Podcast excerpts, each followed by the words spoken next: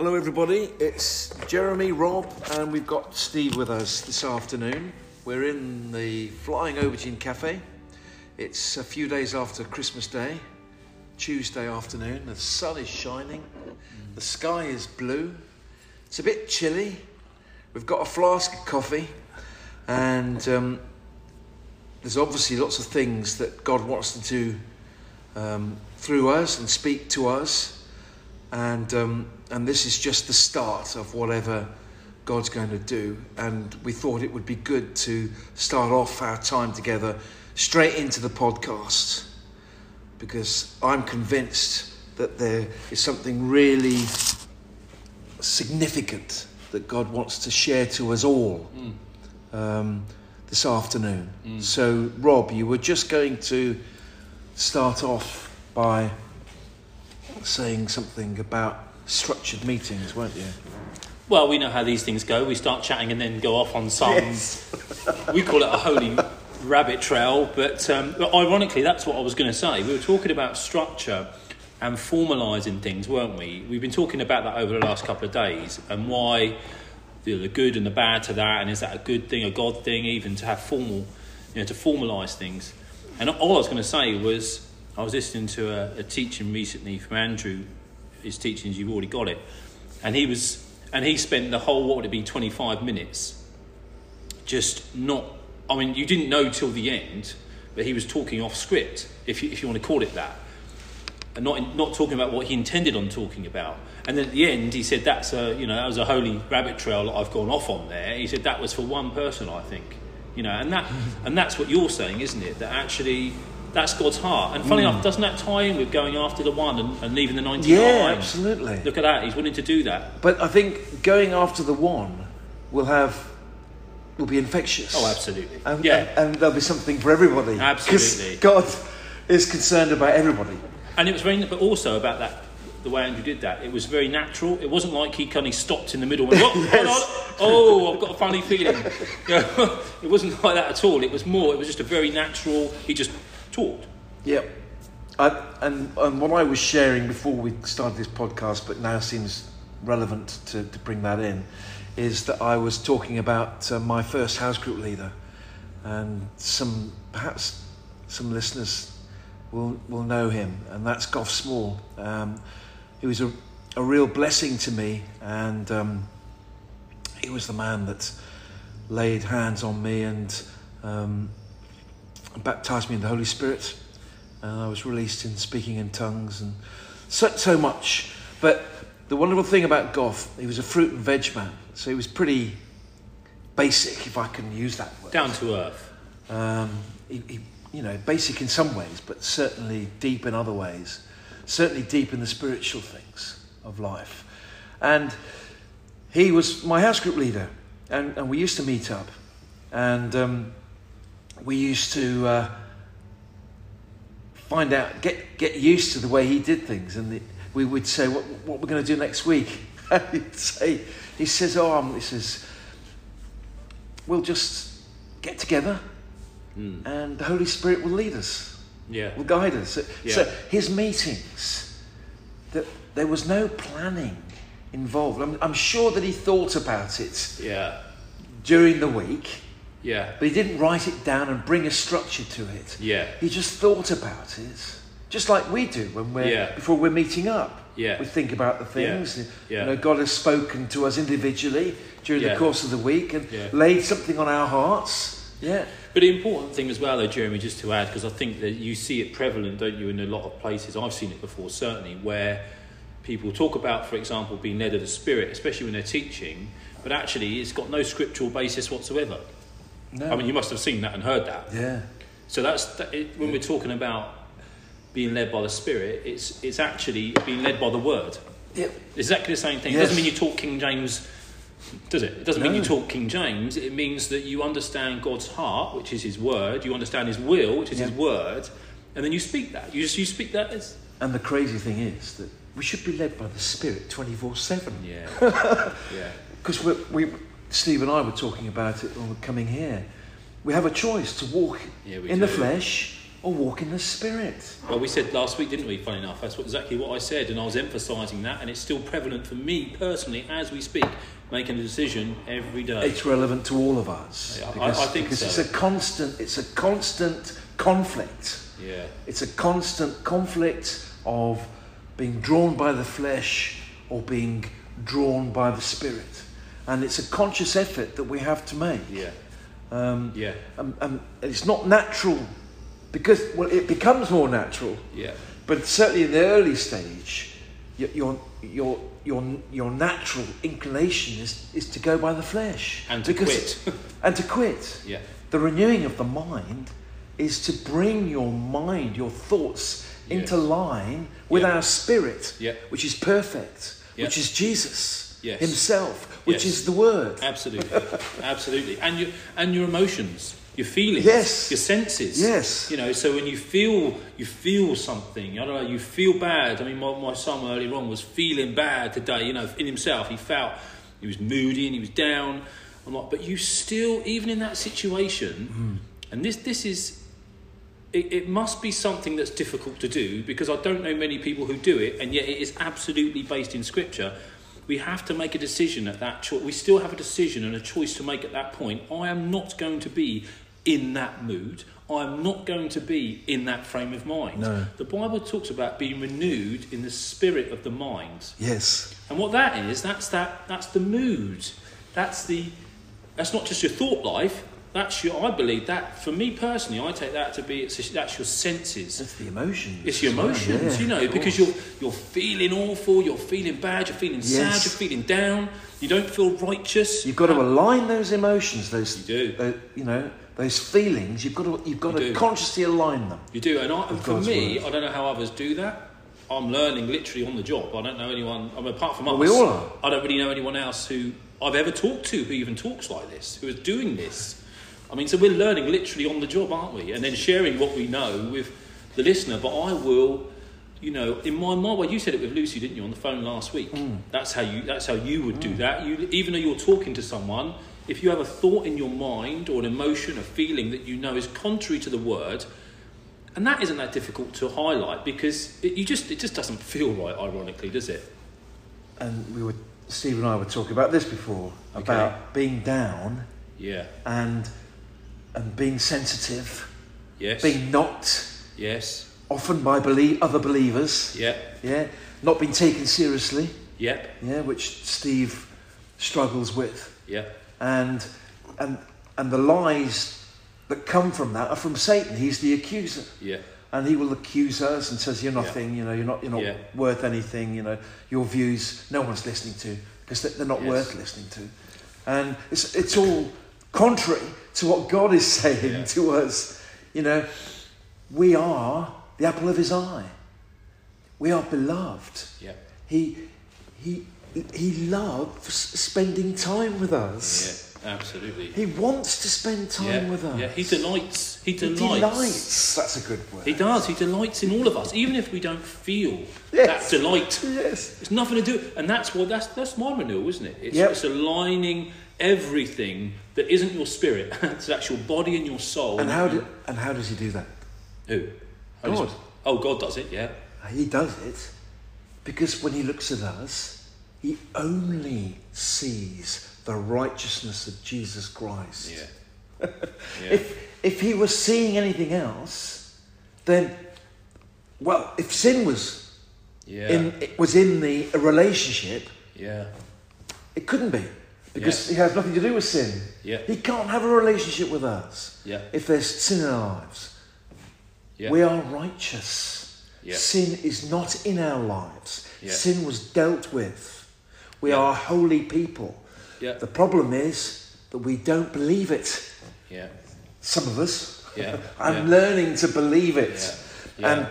And the reason why I bring that up, listener, Steve, the reason I bring that up, because it's when we believe that, a boldness comes out of us. Because we know who we are in Christ.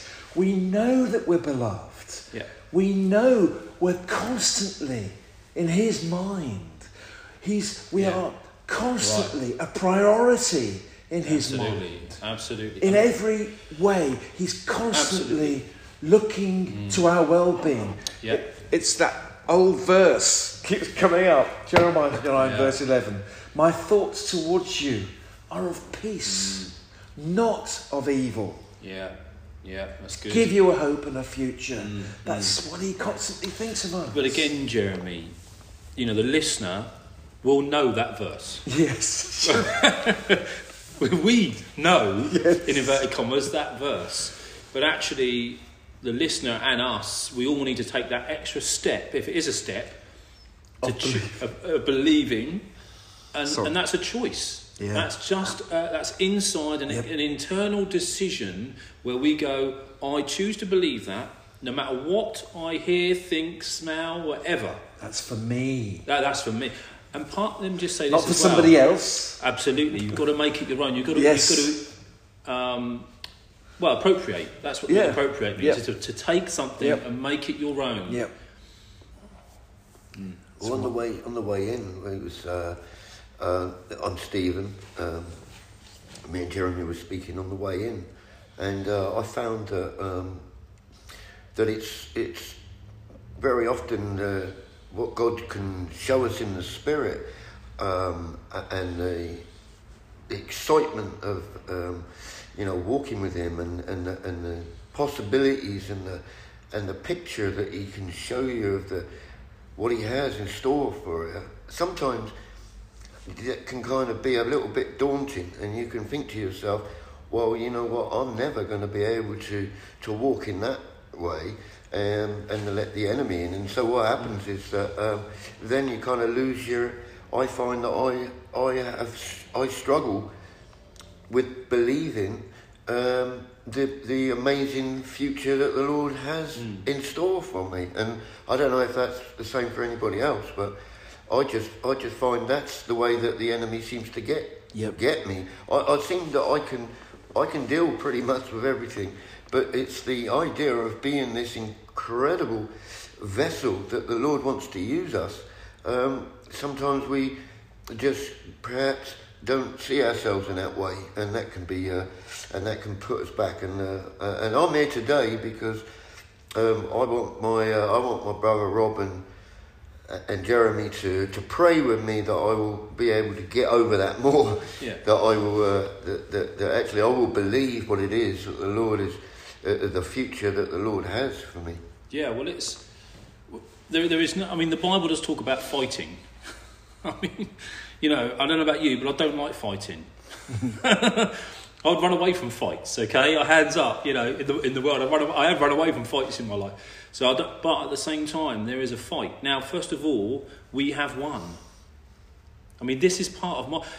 Let me just say as well, I was going to say it a moment ago, a huge part, I don't know how much exactly, but a huge part of my renewal is learning who God is. Isn't it, Jeremy? Because if we don't see... You know, for me, maybe it's a starting point for everyone. Because if we don't see that God is good...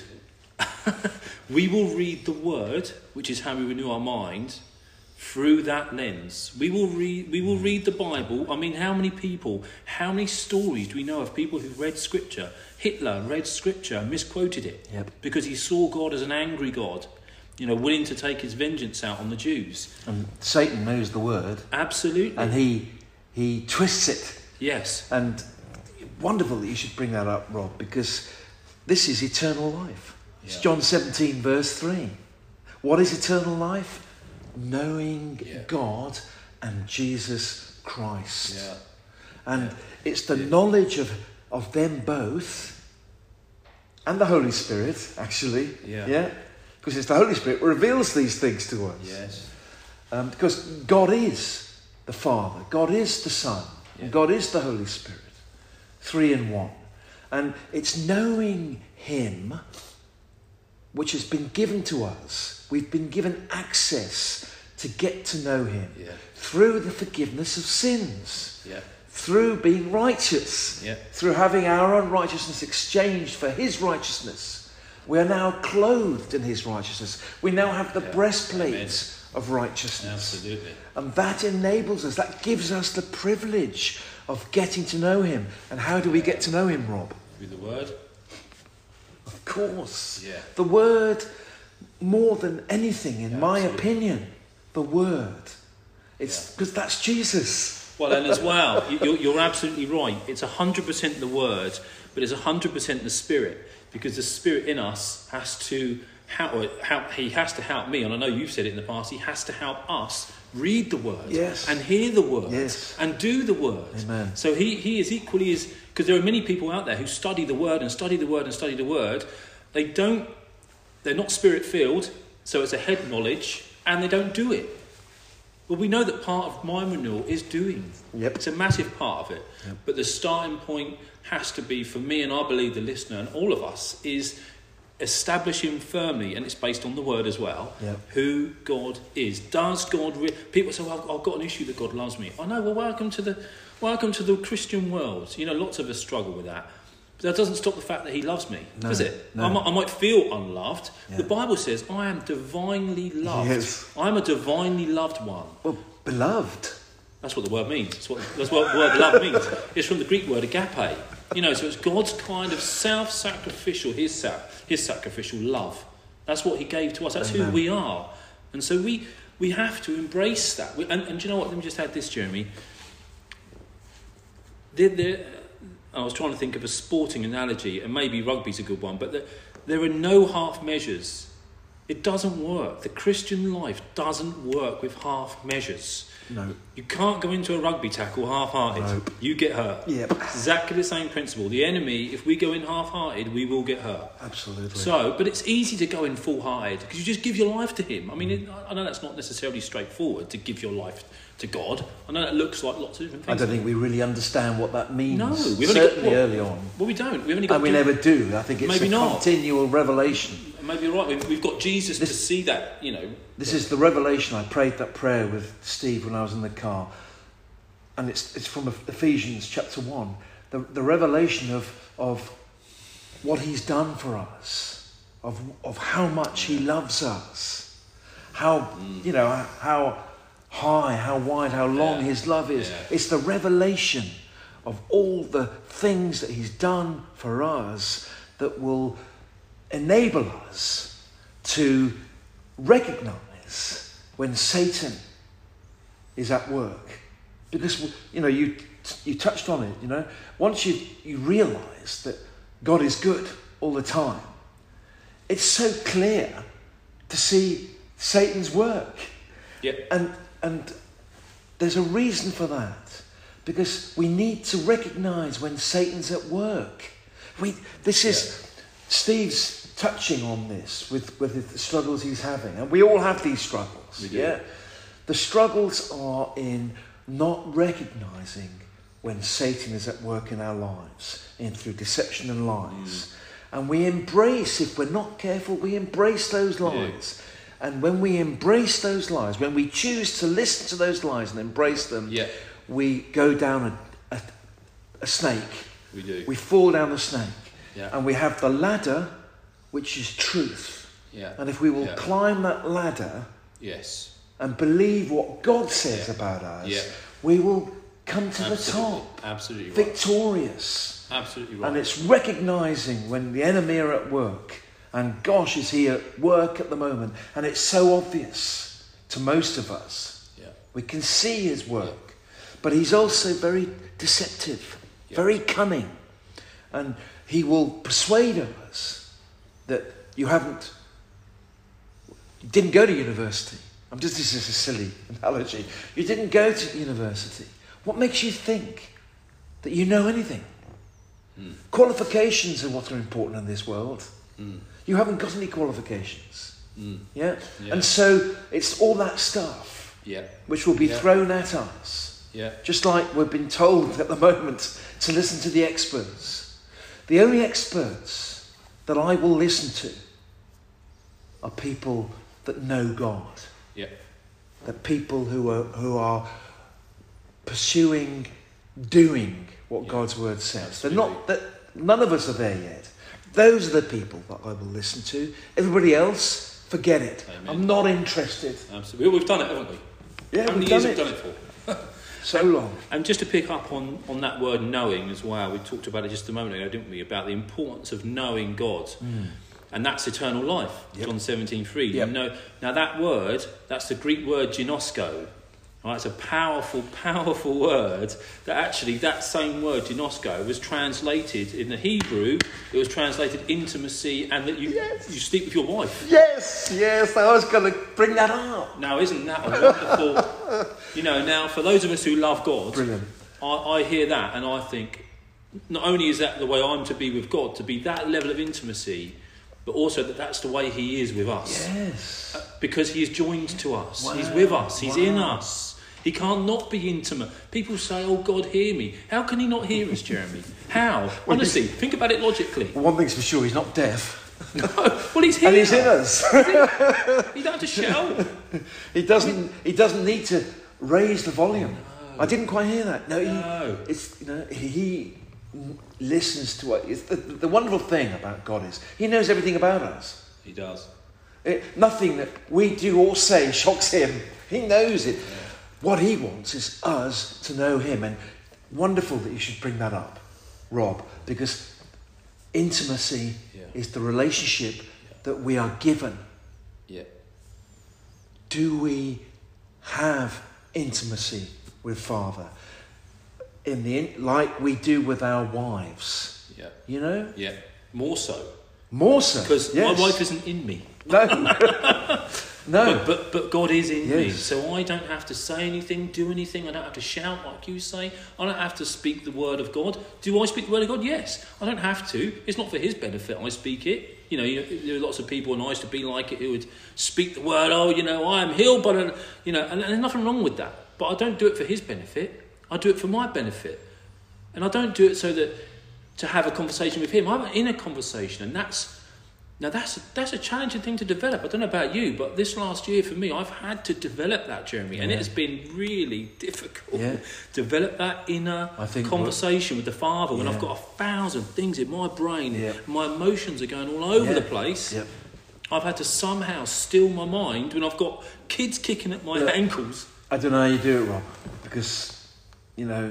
maybe that's where I am at this time. I mean,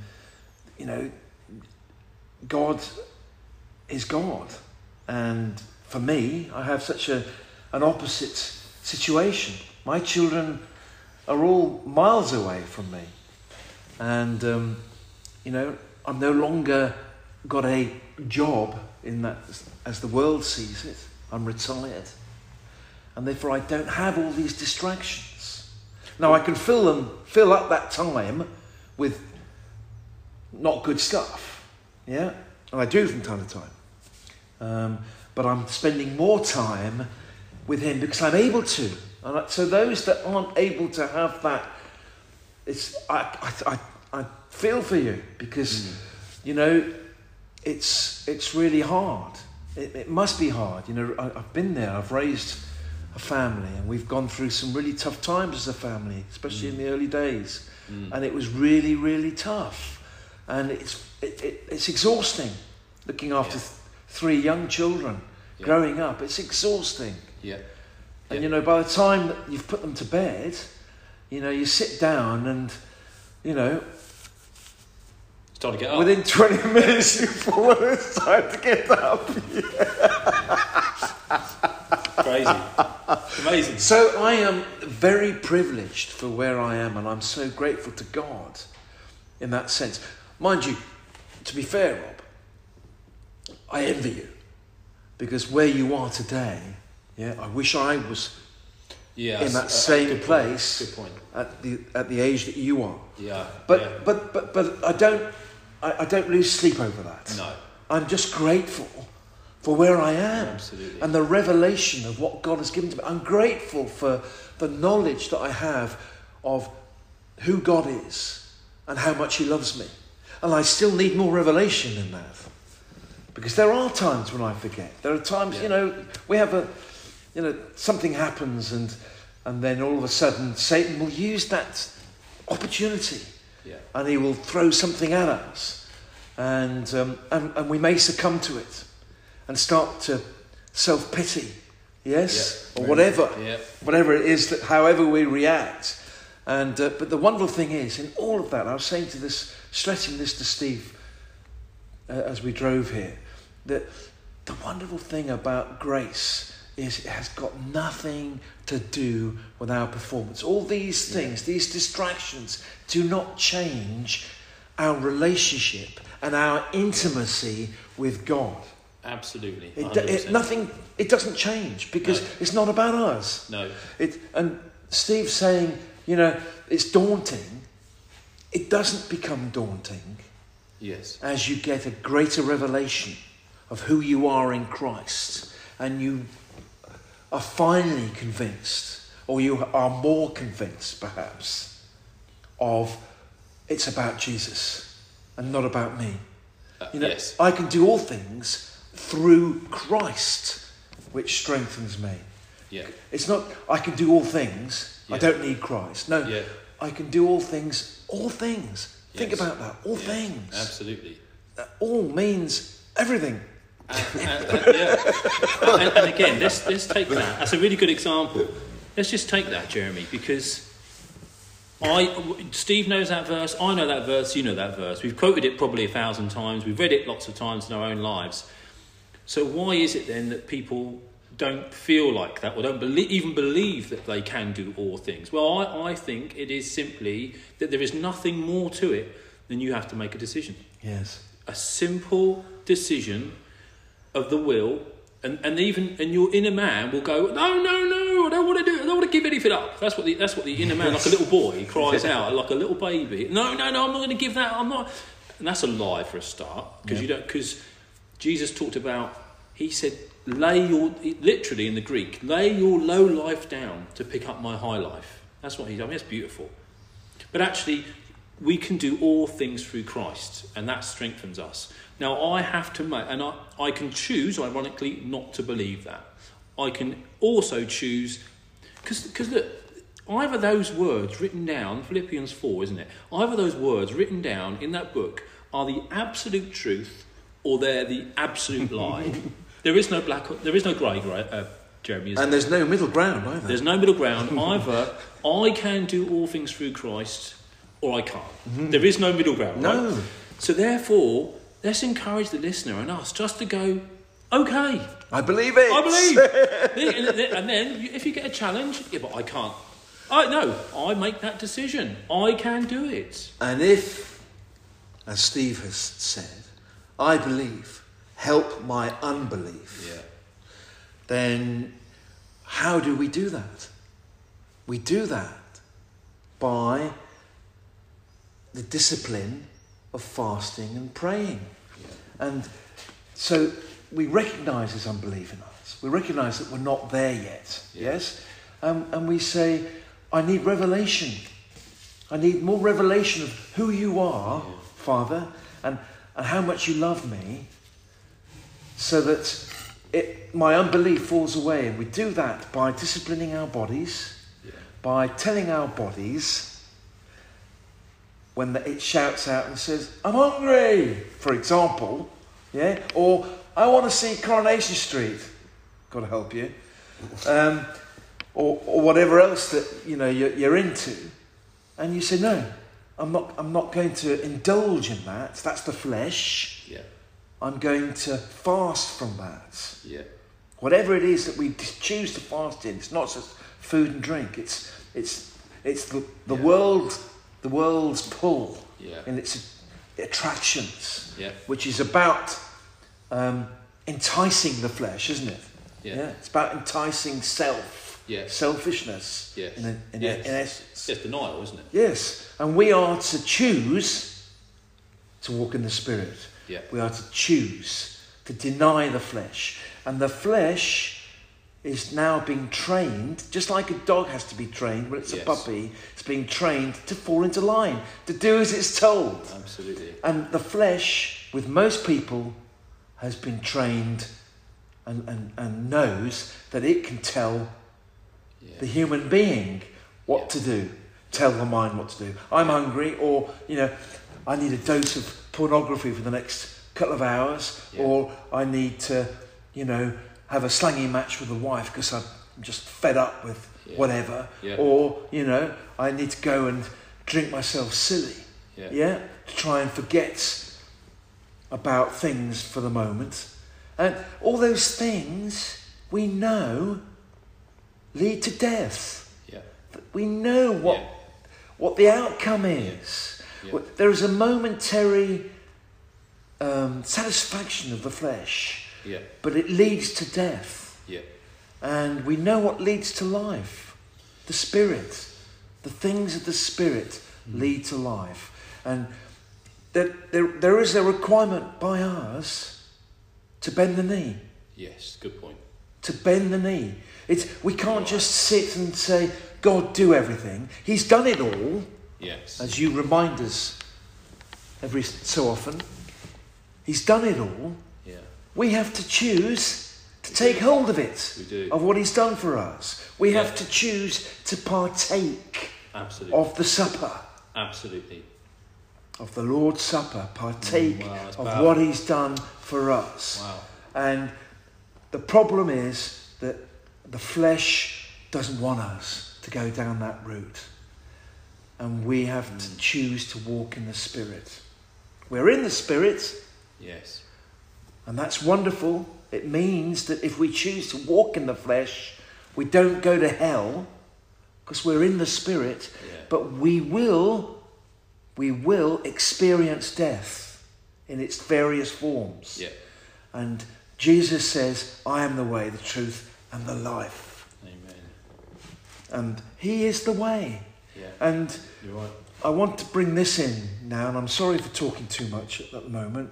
But with all that's going on with us, when you see, and we've touched on this before, and I feel it appropriate, I talked to God about this beforehand, COVID-19 is being dealt with by human beings that don't know God, that are totally convinced that God doesn't exist, that the Bible is a waste of space. Yeah. And their ways are proving to not work. Yeah. I mean, if ever we knew that, we should have known that at the beginning. But if by now we know that their ways will not work. Yeah. It's a prophetic word, if you like, because I know they ain't going to work. There is only one way that this disease is going to be beaten, and it's by us believing what God's word says. Yeah. Amen. About what he did for us. And if we choose not to believe God's word and to believe what man says, we are going to fall flat on our faces. We're going to go to heaven, those that believe in Jesus Christ as their Lord and Saviour. You go to heaven, fine, but you will fall flat on your face. And you will die early. Yeah. The taking of the Lord's Supper. If you take it wrongly, if you think about what happened at the cross and don't understand fully what happened at the cross, you will fall ill and you will fall asleep. You will die early, listener. Mm. And the remedy to all that is to believe what God says in his word. Yeah. Which is, let's just talk Psalm 91. Yeah. I mean, it's a wonderful psalm, isn't it? And it's everything is in there. I heard someone say the other day, everything you ever want is in there. Yep. Healing's in there. Yep. Life is in there. Weapons are in there, if you like. You know, it says you can trample on all these things. You trample on these circumstances. Yep. You know, we are seated with him. I'm in his shadow. Yep. I mean, am I in his shadow or am I not in his shadow? Well, I don't feel like I'm in his shadow. It's got nothing to do with what I feel like. The word says, I'm in the shadow of the Almighty. Why are we in his shadow, Jeremy? Because we're born again. Yes, exactly. He's in us. In fact, that was Old Testament. It's better than being in his shadow. I'm in his presence. Yep. I'm in the reality of the Almighty. Yes. I'm not just in a reflection, a shadow of him. He's in me. I'm with him. Well, the Old Testament is a shadow of the New Testament.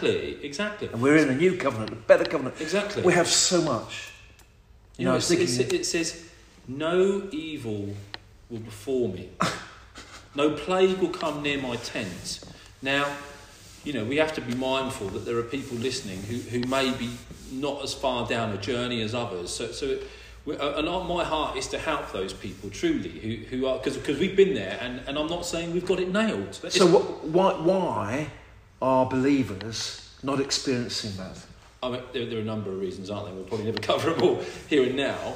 But let's talk maybe about the solution, which again, for me, is simply reading the word and choosing to believe it and doing it.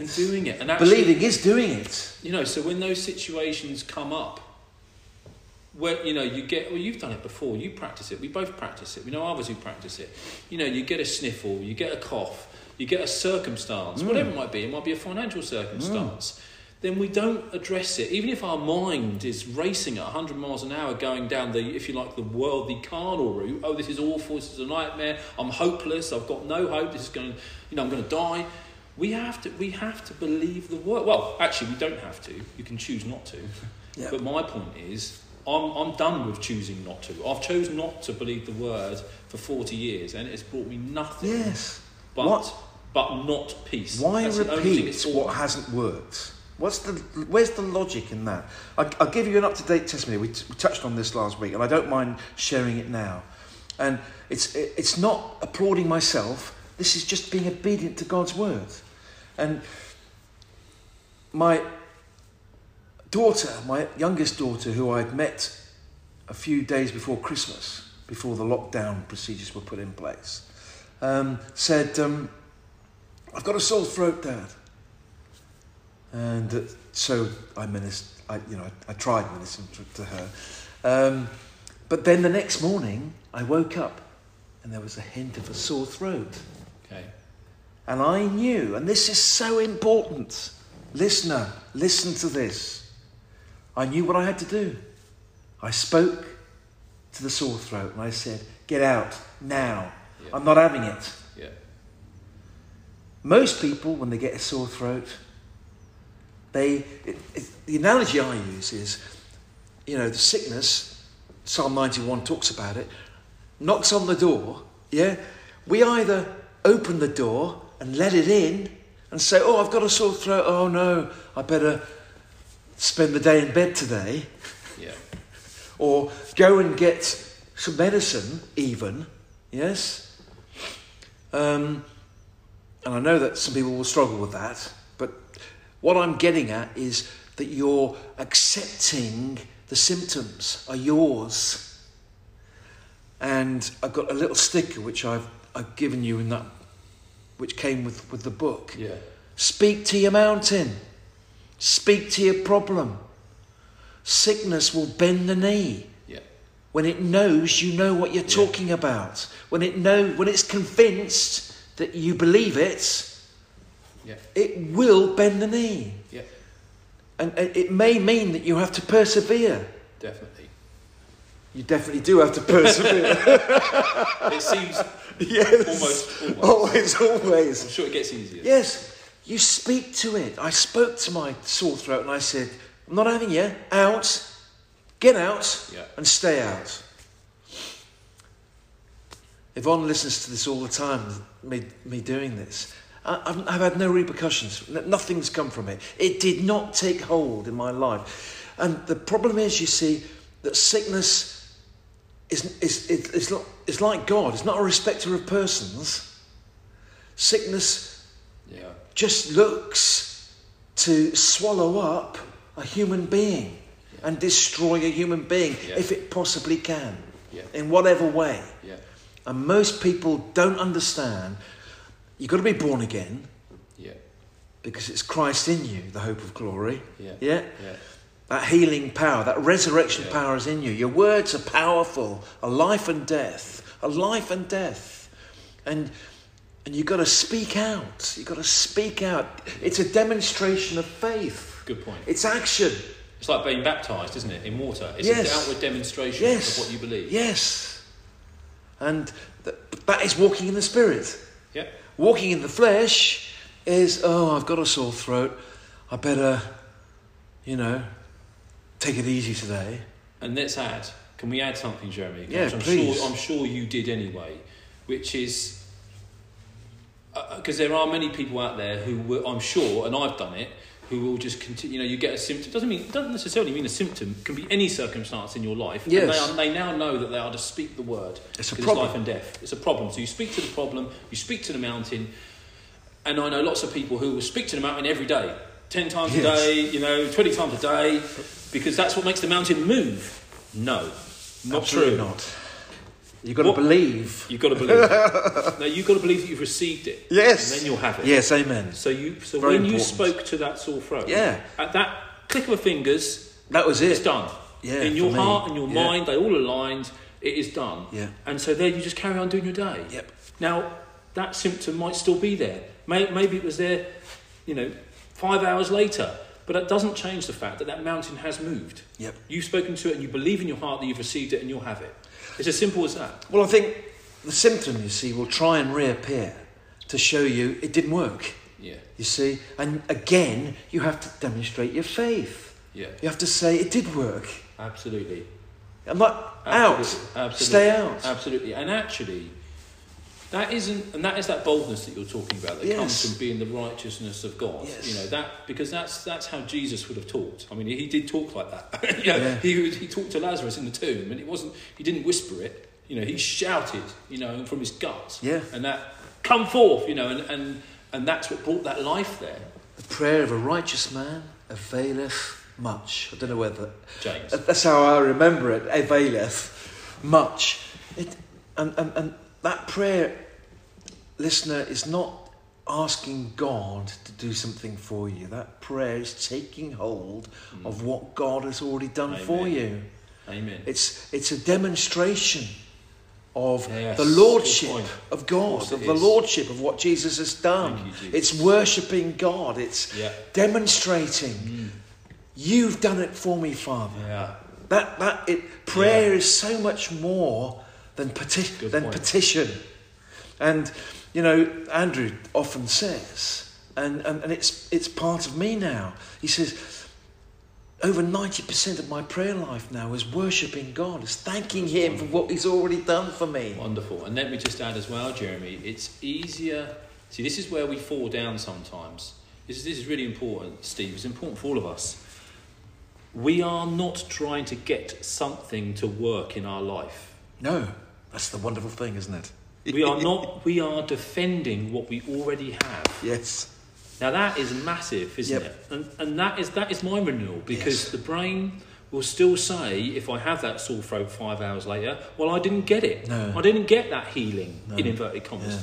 You had that healing 2,000 years ago. Or in my case, even 20 years ago when I got born again. Yeah. It was purchased 2,000 yep. years ago, but I got it within me yep. 20 years ago. I received it when I was born again. Now, I have no problem. I took it when I was. You take born it. Again. You appropriate it. Greek word lambano. You aggressively take. Yes. Even if Amen. You have to, aggressively take Amen. It. Not because we're aggressive people. Jesus wasn't aggressive, but He was aggressive against the enemy. Yep. He abhorred evil, because He saw what it did to the people. And we see what it does in people's lives, don't we? We know it. Everyone knows. Yeah. All Christians must know what evil does. But we've got the victory, and that is the point. I mean, that is such a massive thing. Even this morning, 2 a.m. this morning, believe me, not through choice. Yeah. I was reciting under my breath, I have won. I'm not just a conqueror. I'm more than a conqueror. And I'm saying that.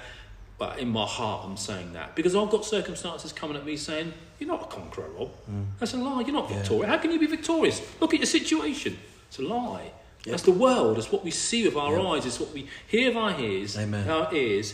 It's a lie, Jeremy. Amen. What is the truth? The only truth, the absolute truth, is the word. Yep. There is nothing else, Jeremy. It's the only thing we can rely upon now. It is the only thing we can rely upon. And for so long, Jeremy, how long have humans, we in the Western world especially, relied on our senses, our feelings, our circumstances, our bank balance, our bodies to tell us the circumstance, tell us how we should be. Church leadership has succumbed to the lie.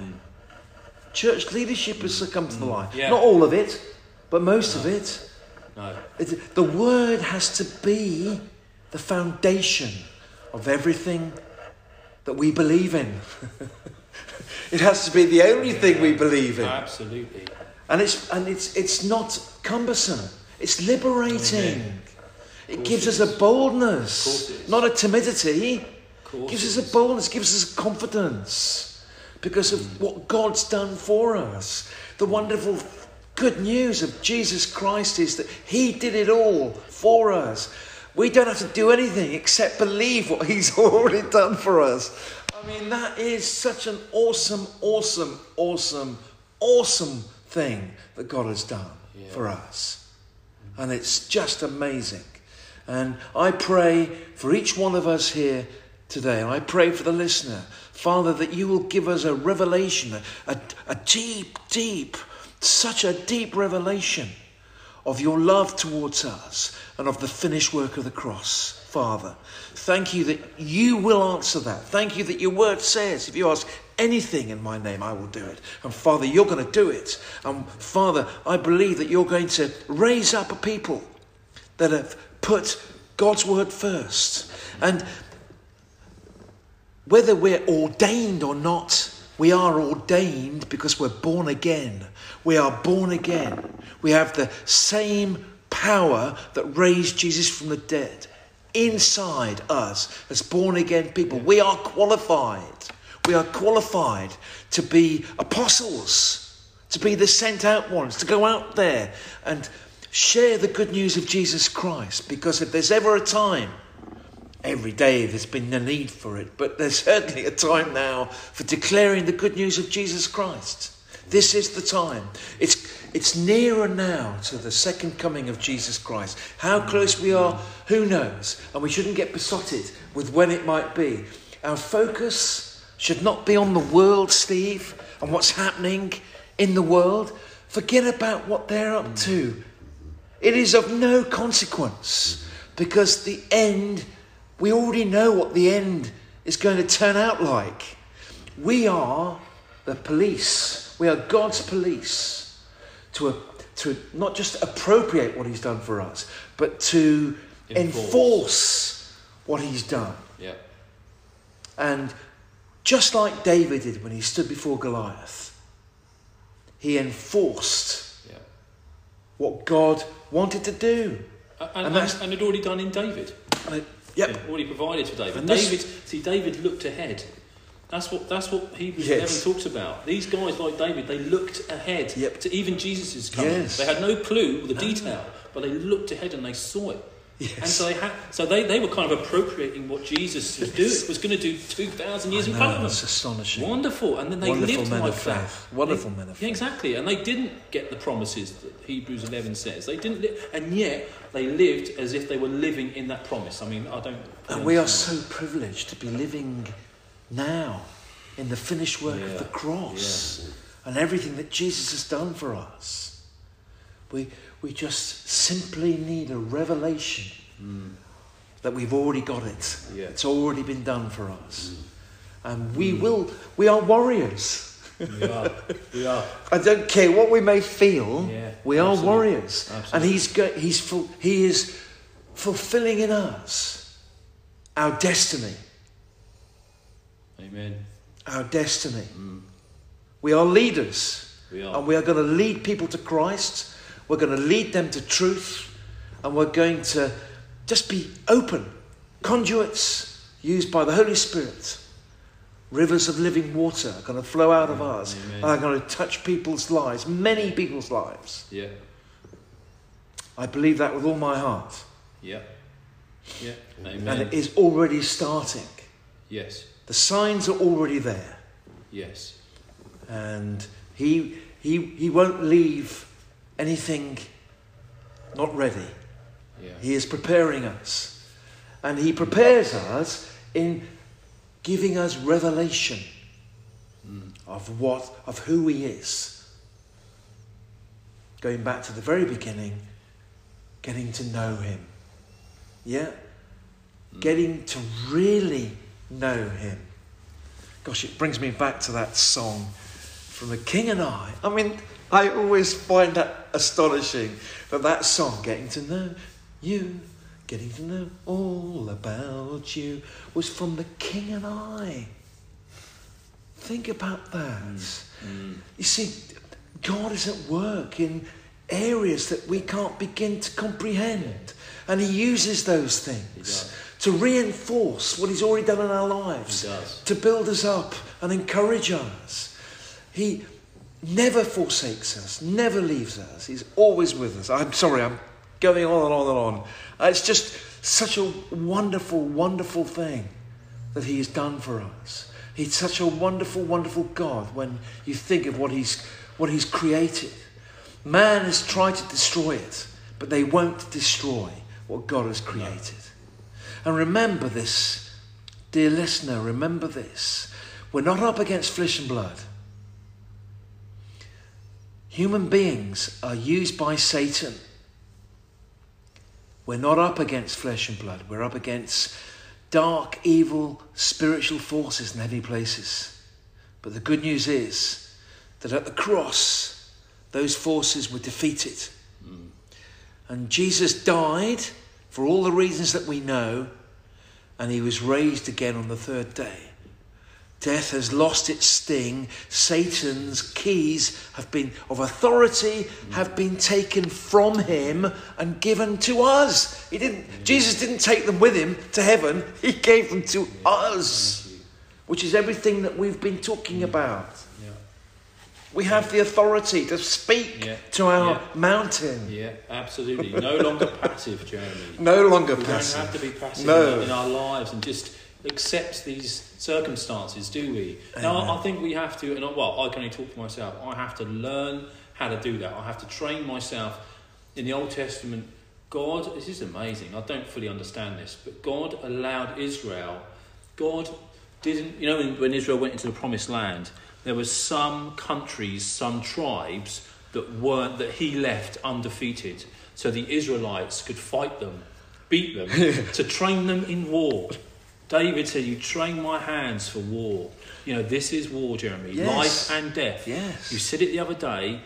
And people, and when I say this, people need to hear the spirit behind it. But we need to get serious. Oh, very much. No, I don't mean walk around with long faces. Game. It's not a game. But this is life and death. Yep.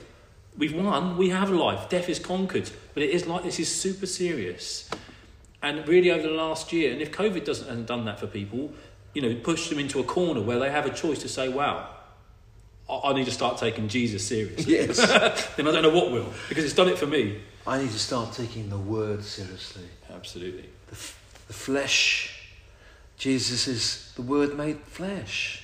The word, listener, the word. Saturate yourself in the word. But don't just read it because, you know, I'm listening to people at the moment, New Year coming. I want to read the Bible. And yeah, great. I'm nothing against that. But it's knowing the truth of God's word and then putting it into practice, which is more important. Well, you know, actually, it's if you like, better. Maybe better is the wrong word. Let's use it. It's better that we know one line of scripture and employ that in our lives fully, completely, comprehensively, than it is to read the whole of scripture and employ none of it. Take one word. One word has life in it. Amen. But we have to take that one word, if that's what we need, and make it our own. Amen. And then when we do that, that's when life comes. Amen. It's wonderful to read the Bible. Read the Bible as much as you want. But until we actually take it, make it our own, as you say, and then walk that out. Not easy, Jeremy, is it? Well, my goodness. It isn't, but actually it is. But actually it is, yes, because I'm fed up with the other life. Because the Holy Spirit will want to reveal these things to us. We only need to ask him. This is the thing. You know, John 14:14 is, it's almost a worn out verse for me. If you ask anything in my name, I'll do it. It's simply asking the Holy Spirit. And the wonderful thing is, listener, the Holy Spirit will do it, and he'll do it in a wonderful way, the best way. Just trust him. Just trust him. And let me add just one more thing. I think we ought to wrap this up soon, Jeremy. That, and it's something God's been talking to me about recently. I've got a number of things going through my brain to try, and I'll try and pull it all together.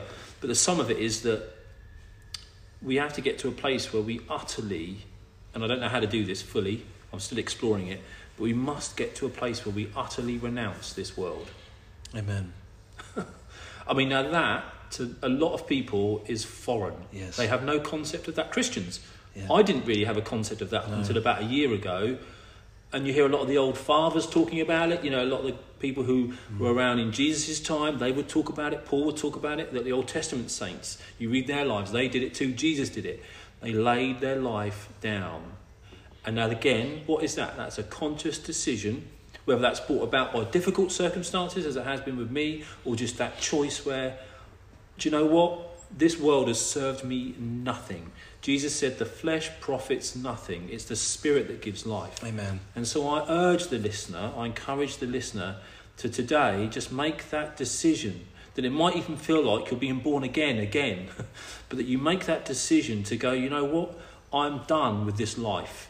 And you can say it out loud. The most important thing is that you believe it in your heart. I'm done with this. And then immediately you'll probably get challenged. We know that to be true. That's how the enemy works. But you have to stand strong, because if you believe that, you will stand strong in it. Amen. And you won't go back. I've been challenged the last year on it, and yet I'm done, Jeremy. And I have no problem telling my wife that. I have no problem telling people that. I'm done with this life. Yeah. I'll throw it away. I'll toss it away. Now, I don't know what that looks like, and there's a part of me still scared. But then you die to it. That's the point, isn't it? Yes. And you pick up Jesus' life. Yes. You lay down your low life and you pick up his high life. But the wonderful thing is, and it's great ending, because it fits in with Steve at the beginning. The wonderful thing is that God doesn't make it excruciatingly difficult, because it's the opposite. It's making that decision that you've just shared. It then becomes easy. Absolutely. It doesn't feel like it at the time. No. But it becomes easier. Just like reading the Word becomes easier. You open the book and you're genuinely excited about what you know God's going to say something. Yeah. It's not, I better read the Bible, I suppose. Absolutely. You read it in anticipation, in true anticipation, because you know he's going to reveal something, and it may be the same old verses that you've read before, but something new will come out of it. Absolutely. Because that's God's will for us. He's opening up the present which he gave us when we were born again, and that present is growing. It's like Jack and the Beanstalk. It just keeps growing and growing, with more and more truth being revealed to us, and it'll overtake us. And it will just engulf us. Yeah. And it won't be cumbersome. It won't be a problem. It'll be liberating. Yes. It'll be liberating. And it'll give us the boldness that we need. And it's and you talk about standing. And we are in a war. The war that's already been won. It's a bit like the Japanese after they surrendered. They were soldiers still believing that the war was continuing. Yeah. We need to remind Satan that actually you've lost. Absolutely. Yes. Onward, Christian soldiers. Yeah. This isn't a game. This is not a game. We are Christian soldiers marching as to war, with the cross of Jesus going on before. Amen. Speak soon, listeners.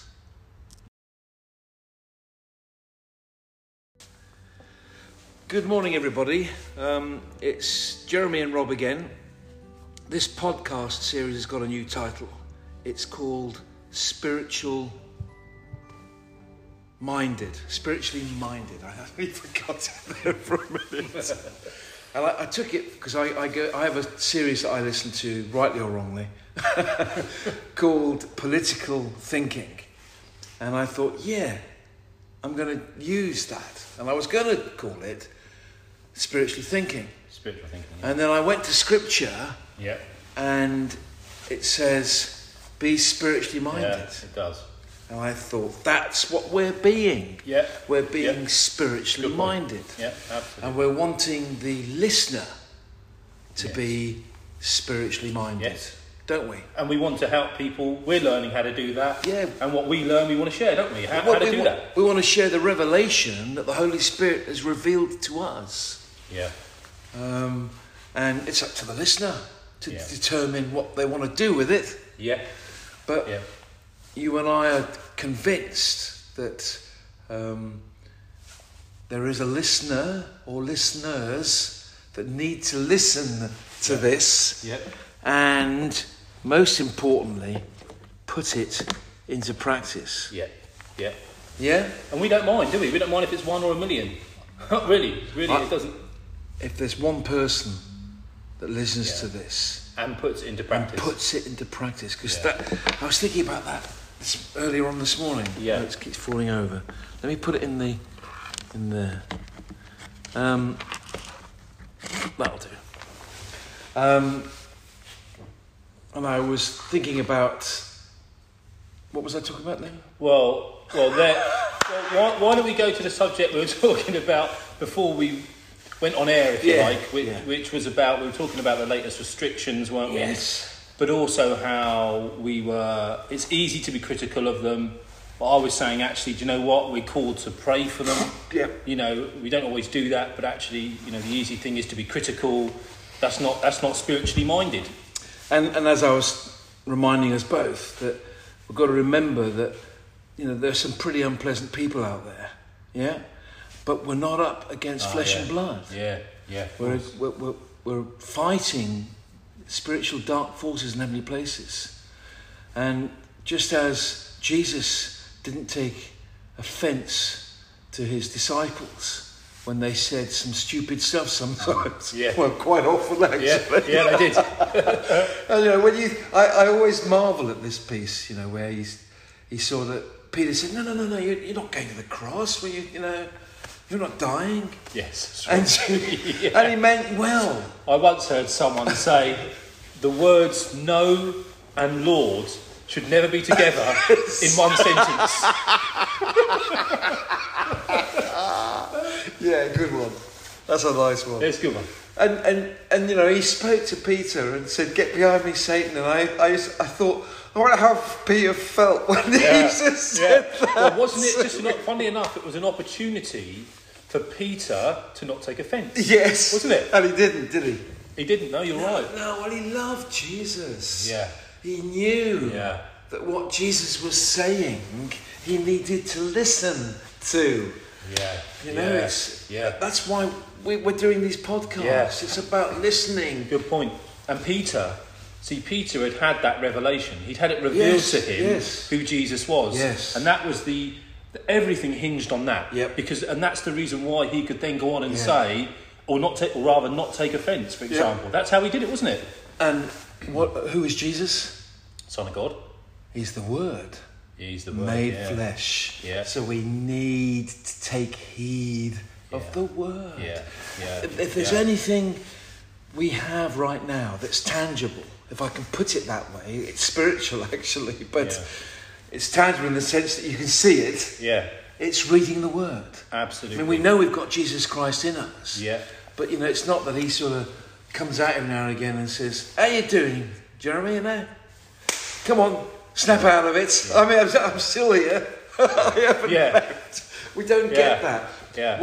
What we're doing is we're choosing to believe what God's Word says. And we say this probably again every week. It's I feel like I say it every week. I certainly think it every time we get together. Which is, and I was just thinking it just before we got here. That for me, this is quite. Profound's the wrong word, but certainly big, but I think it can be easily skirted over. That it's simply decisions. It's constant decisions, daily, hourly decisions. But based on God's Word. Always based on God's Word. Always based on that decision. Oh, I'm going to trust this over what I see. Yeah. Just as we were chatting then, I was reminded of Jesus in the boat, and I'm reminded of this often. You know, horrendous circumstances. They were totally fearful for their life. Yep. He was in the back of the boat, asleep. Having a sleep in a storm. Now, my kids can sleep through storms in a tent. I mean, it's pretty good going. But actually, when the water's coming in on you, and you've got guys screaming, pitch black, and he was totally unmoved. And that wasn't just because he was deity. That was because he trusted his Father. Yeah. He was spiritually minded. He wasn't afraid. He had no fear. No. Do you think, Jeremy, that was still decisions that Jesus had to make? Of course. Yeah. He was human. Yeah. So he had to make constant decisions. That's the point of Jesus coming to earth as a human being, is to demonstrate what can be done when we trust God. Because that's what faith is. It's trusting, it's just trusting what he says. Just like a young child will trust his dad until there comes a point when his dad fails him and demonstrates that he can't be trusted. True. But until then, he doesn't even think about not trusting his dad. Exactly right. It's only when his dad fails him that he starts to think, I don't know that I can trust. Good point. And that's the wonderful thing about God. Yep. He never fails us. Amen. Why? Because he is love. Yes. Love never fails. Yes. Now that is spiritually minded, isn't it? Yep. Because we need his help to believe that love, to believe and know the love that God has for us. We need his spirit in us to, like you say, you prayed that prayer many times. God, show me your love. I pray it often. Yes. Show me remind me of your love because I need continual reminders. And I know what I'm like. I know. The bad times that I demonstrate through my actions and through what I say. Mm. I know my mind needs renewing. I know that's the problem. Yeah. You and I talked about this. This is the wonderful thing about what God has revealed to us, that we're spirits. Yeah. And to know that spirit of ours, which is perfect, has been sealed by the Holy Spirit. Amen. It can't be affected by what we think. Yeah. We can be affected by the Holy Spirit and its truth, and the truth of the Holy Spirit. Yeah. But the Holy Spirit cannot be affected by us. Yeah. What we do and think matters, doesn't change anything in our spirit. Yeah. That's why, I was thinking about this again this morning, that's why it's so wonderful to know that I'm always in right standing with him. Yeah. That is so fundamental to having confidence in knowing that God is listening to me. Yeah. Not only is he listening to me, but he's responding to me. He doesn't... there are occasions as a father when I don't feel like it. And therefore I don't respond straight away. What, your kids, you mean? Yeah. Whereas with God, he never doesn't feel like it. True. He is always wanting to shower his love upon us. Yes. And because his word says, if you ask anything in my name, I will do it. Yeah. Yeah. He can't go against his word anyway, even if he felt like it. He can't go against his word. But we know that not only does he not go against his word, but he doesn't want to go against his word. No. He wants to fulfill his promises in us. Absolutely. He wants us to believe him when he says something. Yeah, it's his pleasure. It's his pleasure. To give us the kingdom. Yes. It pleases him when he releases that life into our bodies, into our souls, into life, into people around us. Mm. Now that is my manure for me, even though I'm saying those words, we know, don't we, actually living them out in the circumstances, when you've got a circumstance in front of you, to choose to go, do you know what? I believe what the word says. I don't believe the circumstances. It might be real, as in small r, but the real reality, capital R, is the word. Yeah. And the word says God is good, he's kind, he's loving, all the time, Jeremy. Never, like you say, never a moment he is not wishing and wanting that to pour out into our lives. One of my favourite verses at the moment. It always has been with me, that verse, for some reason. Jeremiah 29, verse 11. Mm. My thoughts towards you are never evil, always of peace. Got the wrong way around, but same message. To give you a hope and a future. Yeah. Always. Yeah. That word is so important for us to understand. Is. And that tells us it's nothing to do with our performance. Yeah. It has absolutely zilch to do with our performance. Yeah, we've got to get out of the way. God. You know, we really do have to get out of the way. Just as we were chatting then, I was just thinking, for maybe it's just for one listener, the starting point for them on this journey is that they have to acknowledge that their mind needs to be renewed. We talk about mind renewal because we're on that journey, but there are some people who actually... They're listening to this going, I don't know what you're talking about. Well, that's because you have to make the first point really is just reminded of where Paul said that God gives grace to the humble and opposes the proud. Yes. So actually the starting point is for us to be humble and go, I haven't got all the answers. On the contrary, I've got zero. Yes. I come with 0%. 100% is God. 0% is me. Renew my mind, God. I would apply myself from the little I have, as in I read the word and try and do it, but you need to super empower me to do it. And like, you know, I think God is really speaking to us these last few days about humility. Right, okay. True humility. True humility is when we say, I haven't got the answers. Yeah, absolutely. Massive journey. I know you have, Father, and I know that you're in me. Massive. I need to align my thought processes with my spirit, with your truth. Yeah. And I need you to do that, Father. Absolutely. And that's why he sent the Holy Spirit. Yes. That's the whole reason. Well, not the whole reason. He was our guide, our help and our comforter, but he's our teacher. The Holy Spirit is so wanting to reveal these things to us. Yeah. And we only have to ask. If you ask anything in my name, I will do it. Yes. Now, if we're questioning that, Jeremy, if we're questioning that after we've asked it, I'm trying to be practical here for the listener. After we've asked that, whatever that might be, whether it's healing in our body or whether it's finances, whatever the circumstances, then if we are having those thoughts, but I haven't got it, is it going to come? So they're doubts. Yes. And we have to cast them down. It's unbelief. It's unbelief. We have to take hold of those, don't we? And take them captive. Yeah. I mean, I literally, in my mind, and even out loud, I will quote Psalm 91 and I will say, I trample on these. Yes. I trample on them. Yes. I trample on serpents. Amen. I trample on snakes. Amen. Whatever they are, I trample on it. Because that's what they are. They're from the enemy, aren't they? Those thoughts ultimately of doubt and unbelief, they're from the enemy. Yes. They're not, I know they come through humans, but the source of unbelief, sin, death, separation, everything evil is from the enemy. And remember that those negative thoughts aren't truth. They don't... No. The truth is that he is our protector. Yes, right. That we can shelter in the shadow of the Almighty God. Absolutely. That is the truth. That is the truth. Just because we're listening to a lie and believing it doesn't change that truth. Absolutely right. But what it does change is that our focus is on the lie and not on the truth. And that's why we don't see in our lives the promises manifest. You're right. Because we've chosen... Yeah. For whatever reason, we've chosen not to believe them. And it was funny. I was wondering whether to share this morning, but I decided that it would be a good thing to do. And I got a telephone call from my youngest daughter, Lucy, this morning. And... I knew it was Lucy because her name came up on the phone, and I said, "Hello, Lucy." And she's been phoning us on a pretty regular basis, or daily, for a few days now. And but it was very early; it was about 7:10 in the morning.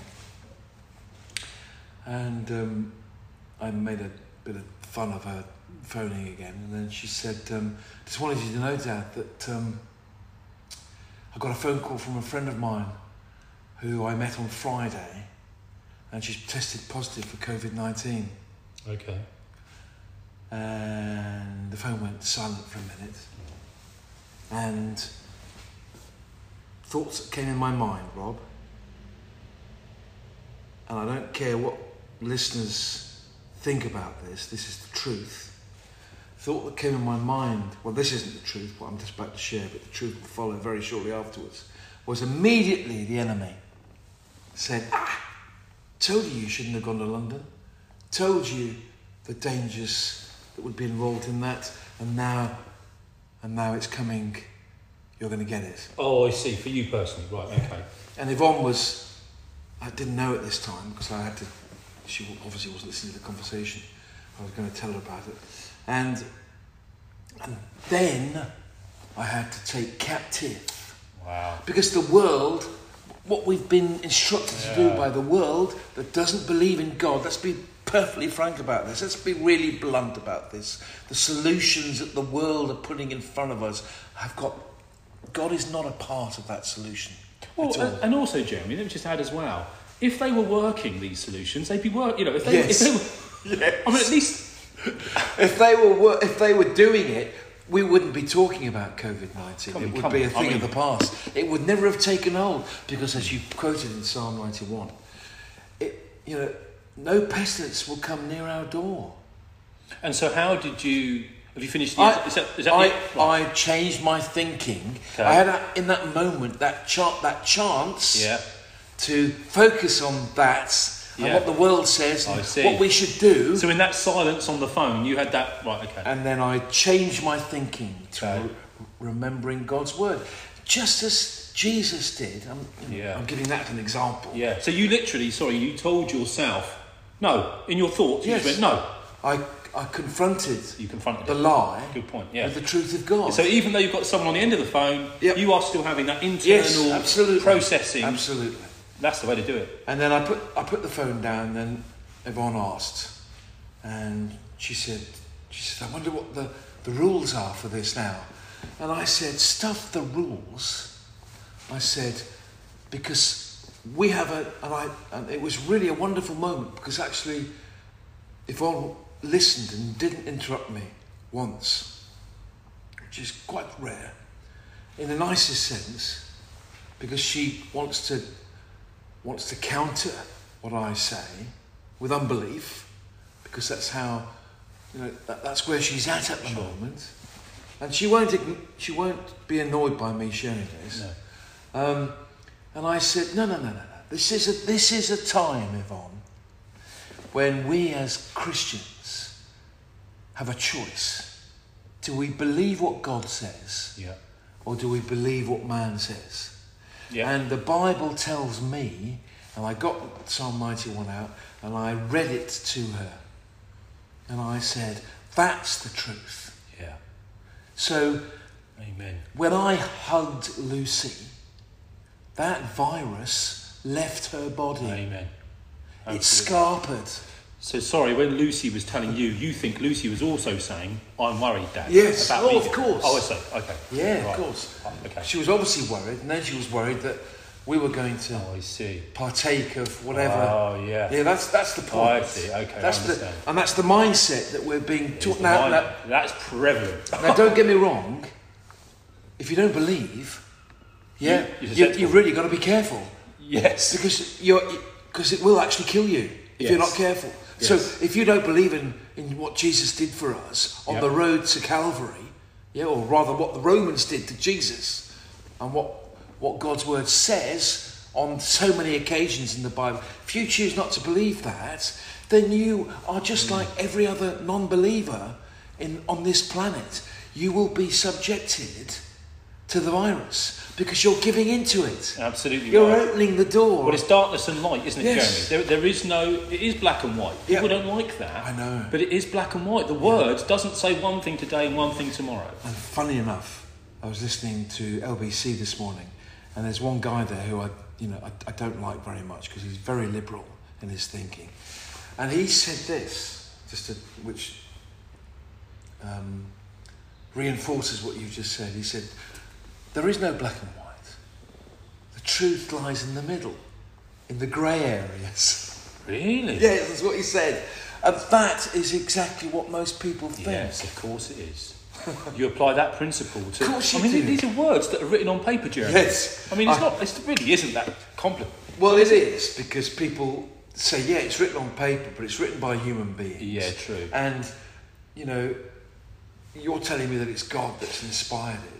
I choose not to believe that. And I think that's why we start this conversation with, these are decisions. Literally, Jeremy, in the last 24 hours, I feel like I've done it a number of times, but I've had to make, I think it's Copeland calls it, a quality decision, where I've just had to say, in my mind, in my heart, make a decision, whatever the word says is the absolute truth. Now, you'd have hoped that I'd already be thinking that, given our many conversations that we have. But nonetheless, irrelevant of all that, it is still a constant decision. If I haven't made that decision and stuck to it today, I'll have to make it again tomorrow, and so on and so on. So there's nothing wrong with that. But we're saying there has to be a point at which, and you stress it in a lot of your Facebook posts, I noticed, that actually a lot of people are up against the wall and they have to make a decision. You can't... why does the Bible talk so much about wavering? Yes. Wavering is simply giving in to all of those doubts. Whereas if we have to... Well, we don't have to. We can choose not to, ironically. But the Bible encourages and urges us to make that decision that what it says in the Word is the final authority. There is no higher authority. And until that point... You just said it. Until that point... We will struggle to see those promises come to pass in our life. Absolutely. And that's not God's fault. No. He's provided. He's done it all. Exactly. The ball is in our court. It's in black and white. And I think initially, Jeremy, I do believe that initially those decisions are challenging to make. Yeah. That, if you like, that quality decision. Because if it was easy, everyone would be doing it. So there isn't... But I think it gets... A bit like giving up smoking. It gets easier with time, you know... But there is a starting point, and I think sometimes people get to a point where they're fed up with things, they get to a point where they're fearful, and they realise, whatever it might be, whatever that build up to that point is, they have to acknowledge, I have had enough. And why does it get easier with time? It gets easier with time. I'm answering my own question, sorry. It gets easier with time because you see the evidence for yourself in your life. True. Until you step out and trust him, you won't find out. Do you know what? It's interesting you say that, because part of my ability, or part of my coming to that decision where I had to make a quality decision, if you see what I mean, a bit complicated, but you know what I mean. That point, the build up to that was me reading Hebrews, and especially Hebrews 11. Hebrews 11:1, faith is the evidence, the substance of things not seen. So in other words, if the believer has faith... I mean, does the believer have faith? Yes. So therefore, if you have faith, you have all the evidence you'll ever need for the things that you're wanting. Let me just clarify. Yeah. Not just the believer. Man has faith. God has given man faith. Yeah. The issue that we're talking about here is not that we haven't got faith. It's whether we use it or not. Yeah. Yeah. Most people park it up. Yes. Yeah, in the garage, and lock the garage up and throw away the key. but we're wanting... But again, it's that learning to think spiritually minded is knowing... It's acknowledging every good thing that's in us. Faith is in us. Yep. We have faith. We have the faith of the Son of God. Yeah. So that ability to believe the same level of as Jesus did, if you want to call it a level, the same ability that Jesus had, we had to simply go, I believe, everything else is a lie. We have that ability in us. Yes. And that I think that's conviction. I was reading that last night. That word's in Hebrews 11 as well. Those guys in Hebrews 11, I encourage the listener to go and read them. I'm convinced. Oh, I tell you. They wouldn't have done the things they did if they weren't convinced. I'm convinced. Yeah, absolutely. And I can tell, and people can tell when you're convinced, can't they? And it's not that you're rude, brash, or arrogant. You have a smile on your face. You do have a smile on your face. Because things get easier, don't they? You see, he's given us peace, and you only obtain that peace when you put your trust in God. But not... Get the word... Sorry, Jeremy, to correct you. I don't mean... To add what you're saying, it's not that we obtain it, we walk it out. We walk it out. We already have peace, don't we? Well corrected. Yeah. And absolutely right. We walk it out. We've already got it. Yeah. But we walk it out. We demonstrate peace in trusting in him. Yeah. And that... And you were talking about Jesus. You know, he was at peace. He knew what was coming up. But he was at peace because he knew who his God was. Yes, he knew his Father. Yes. And he knew what he had to do. Yes. And he knew why he was doing it. And he knew what was going to be the outcome. I mean, if you think about that, if you know that I'm going to save the world, and that by everything being put upon me, all the sin of the whole world, past, present and future, being put upon me, is going to deal with sin once and for all. And every sickness. It's, you would be pretty satisfied. You might not be looking forward to the experience, but it would give you the strength. Excellent point, Jeremy. And do you know what God's been talking to me about faith for the last couple of days, reiterating, and it sounds obvious, but faith is always looking forward. Yes. It's always looking, yes, past, isn't it? Yes. And that's exactly what it says of, yes, Jesus, that he looked past the cross, yes, to what it was going to achieve. Absolutely. Isn't that wonderful? The resurrection. And that is something, that is part of being spiritually minded, is, yes, is making a choice. Yes. I look past all of this that I see in front, yeah, of me with one of my senses, my eyes, what I feel in my body, another sense. I look past all of that, yeah, and I make a decision that actually God says I am to focus on the eternal. I'm, yeah, to focus on what I can't see. In Hebrews 11, it talks about, I think it's when it talks about Abraham, and it says of him, Moses, and it talks of him being looking towards the reward. Yes. 11, I think it's Hebrews 11:26. Right. He looks towards the reward, yep, and that's how he managed to do the things he did, Moses. And when you study that word "look towards," it actually is extremely intense, to the exemption of everything else. Yes. That's what is the focus. It's like that was focus. Absolute tunnel vision. Yeah. Was that? And Jesus, yes, said, "Let your eye be single. Be single-minded." Yeah. Now I know in this world that we're full of distractions, aren't we?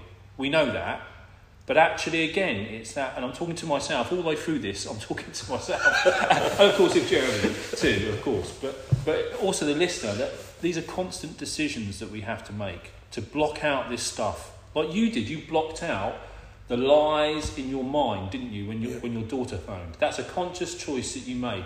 But now you see the truth. So you know how to block these things out. You know that God's word says to block these things out, to take them captive, I mean, these thoughts. Mm. And actually, over time, like you say, things start to get easier. They really do, because you're practicing it. You're doing the word. Yeah. You're not just hearing it, You're doing it. So you're no longer deceiving yourself. And so you're living in the truth. And doing the word is believing God's word and then acting upon it. Yeah. You know, acting upon it. People say they believe God's word, but they don't act upon it.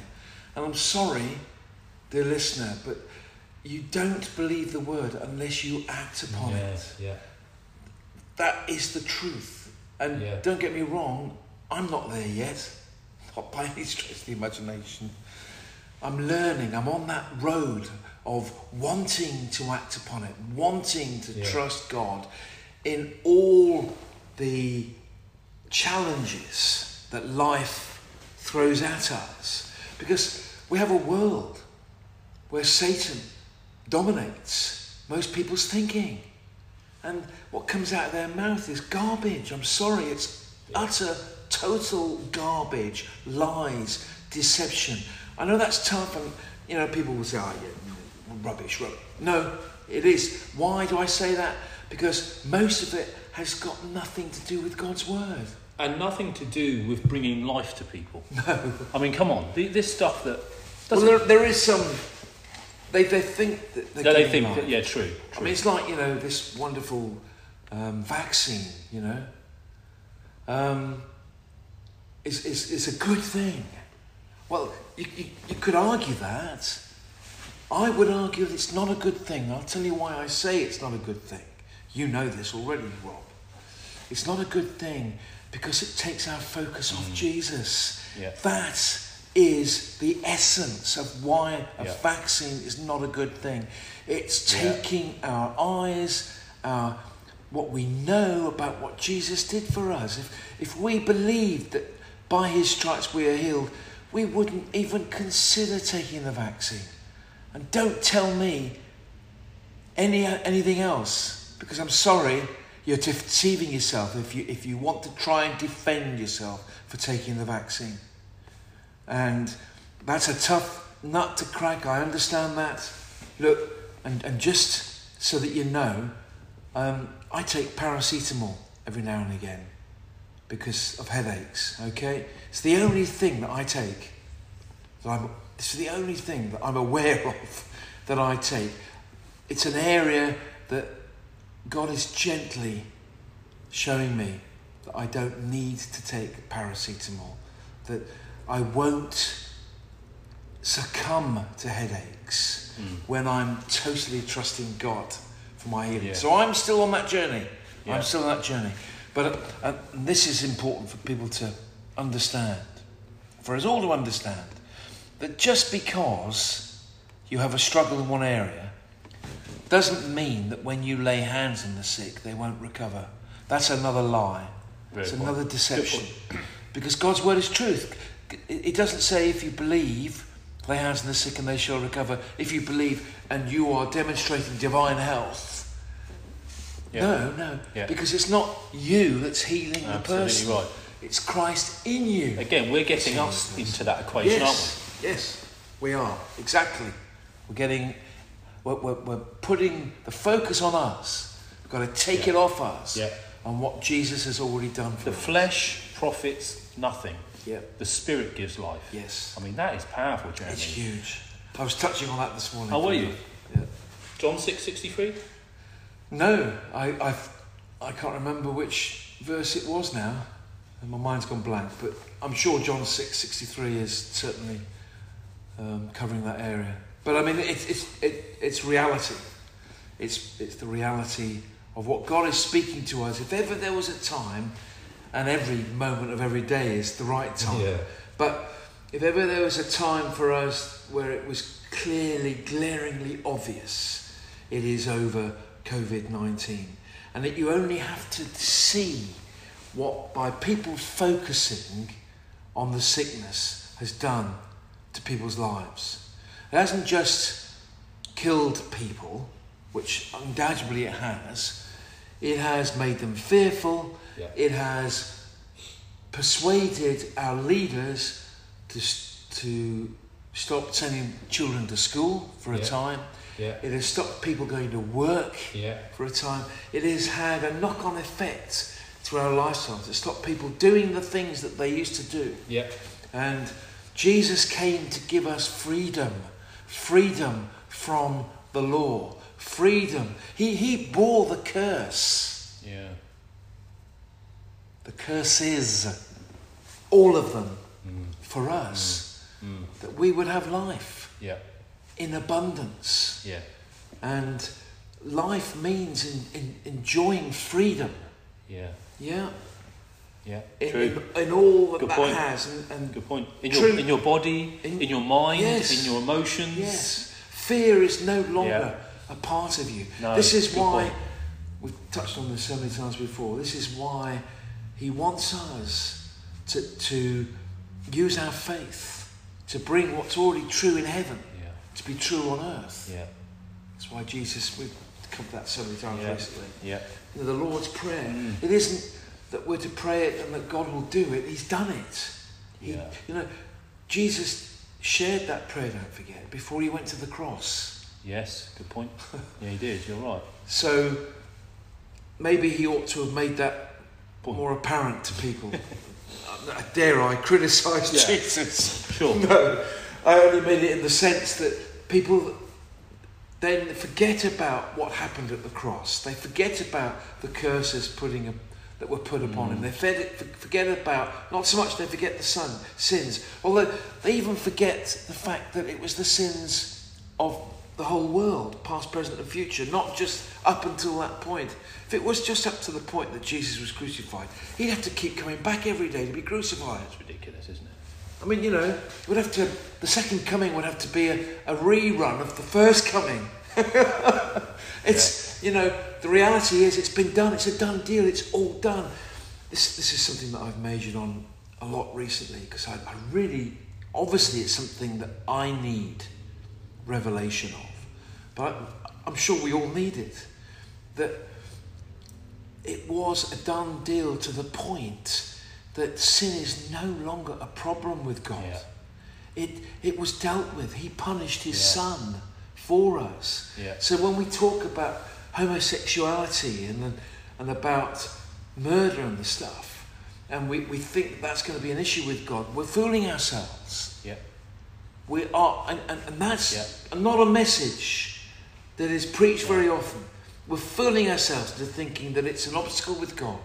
Yes. The obstacle with God is because we don't accept Jesus Christ as our Lord and Saviour. Yeah. That's why it was done. We just have to just take what was done and make it our own through our faith in Jesus Christ as our Lord and Saviour. Wonderfully simple. And as a born again Christian, we're then righteous. End of. No arguments. Yes. You know, He said, Hebrews 8, verse whatever it is, you're so much better at me remembering these verses than I am. You know, he remembers our sins no more, folks. Yeah. Stop reminding him. Yeah. He's forgotten them. Yeah. We're righteous. Yeah. Yeah. We're in right standing with him. Yeah. The point, the reason why so many Christians don't understand that is because they haven't understood which part of them was born again. And I think, yes, and I think as well, people are being told possibly regularly in church. Well, they are. Wrong teaching. That they are. Then you were creations. You're not an old creation and every now and again you go back to your old self. There's no mixing of the two. We're new creations. No, the old is dead. It's gone. Finished. Amen. So we bring it back in our memories. We do. It's like you were saying earlier. Forget the past. Absolutely. Look ahead. Absolutely. It's been dealt with. Your past has been dealt with. There are no curses that are following you, folks. Wonderful thing that Carrie Blake says. We go back one generation. Yeah. That's it. To Jesus. Yes. There's nothing before that. Because a lot of people bring up, for example, in inverted commas, generational curses. You know, my dad was an alcoholic. Rubbish. So therefore I inherit that somehow through genetics or through sin. I mean, I don't think people think that through, Jeremy. Well, but they're saying they don't believe the work at the cross was a full, complete work. Yeah. That's what they're saying. Yeah. They're saying it wasn't completed. Yeah. They're making the cross of no effect. And it's their thinking. Yeah. And that's why we've got to change our thinking, going back to the beginning. We've got to renew our minds, reader. And the only listener, the only way we're going to renew our minds is, one, you start off by reading the Word, not from a position of I must, but from a position of I want to learn. Yeah. I want to receive revelation. Yeah, absolutely. Yes? And then, when he gives us revelation, we have to start putting it into practice. Yes. And until we put it into practice, it won't be revelation to us. No, good point. It won't really be revelation point. To us. Good they point. Talk, remember in the early days of my Christian walk, and they talked about the Rhema word, like it was something really special. It is special. Of course. But like it was something that was given to you every now and again. Or even if you did well. Yes. You know, and it's sparingly given. No, every word of God has the potential to be a Rhema word if we will believe it. Yes. And take it for ourselves and then put it into practice. And I think, how about this, Jeremy, as well? We've talked in the past, haven't we? And I've gone there as well, just to comfort you a little with the whole more. Yes. Thing. I found myself at times going there, and you have to bring yourself back that actually we have it all now. There is everything in the Word that needs to be said is said in the Word. So it is again that decision that the Word is enough. Yeah. Paul said, my grace is enough, my grace is sufficient for you. Yes. All that God's provided is sufficient for you. And why is that so important? Listen, this is why it's so important. Because you are going to fail on occasions. And you need to know his grace covers over. His love covers over a multitude of sins. Yeah. Yeah. His grace is poured out more to us in that moment when we walk believing, thinking wrongly. And we start to walk wrongly.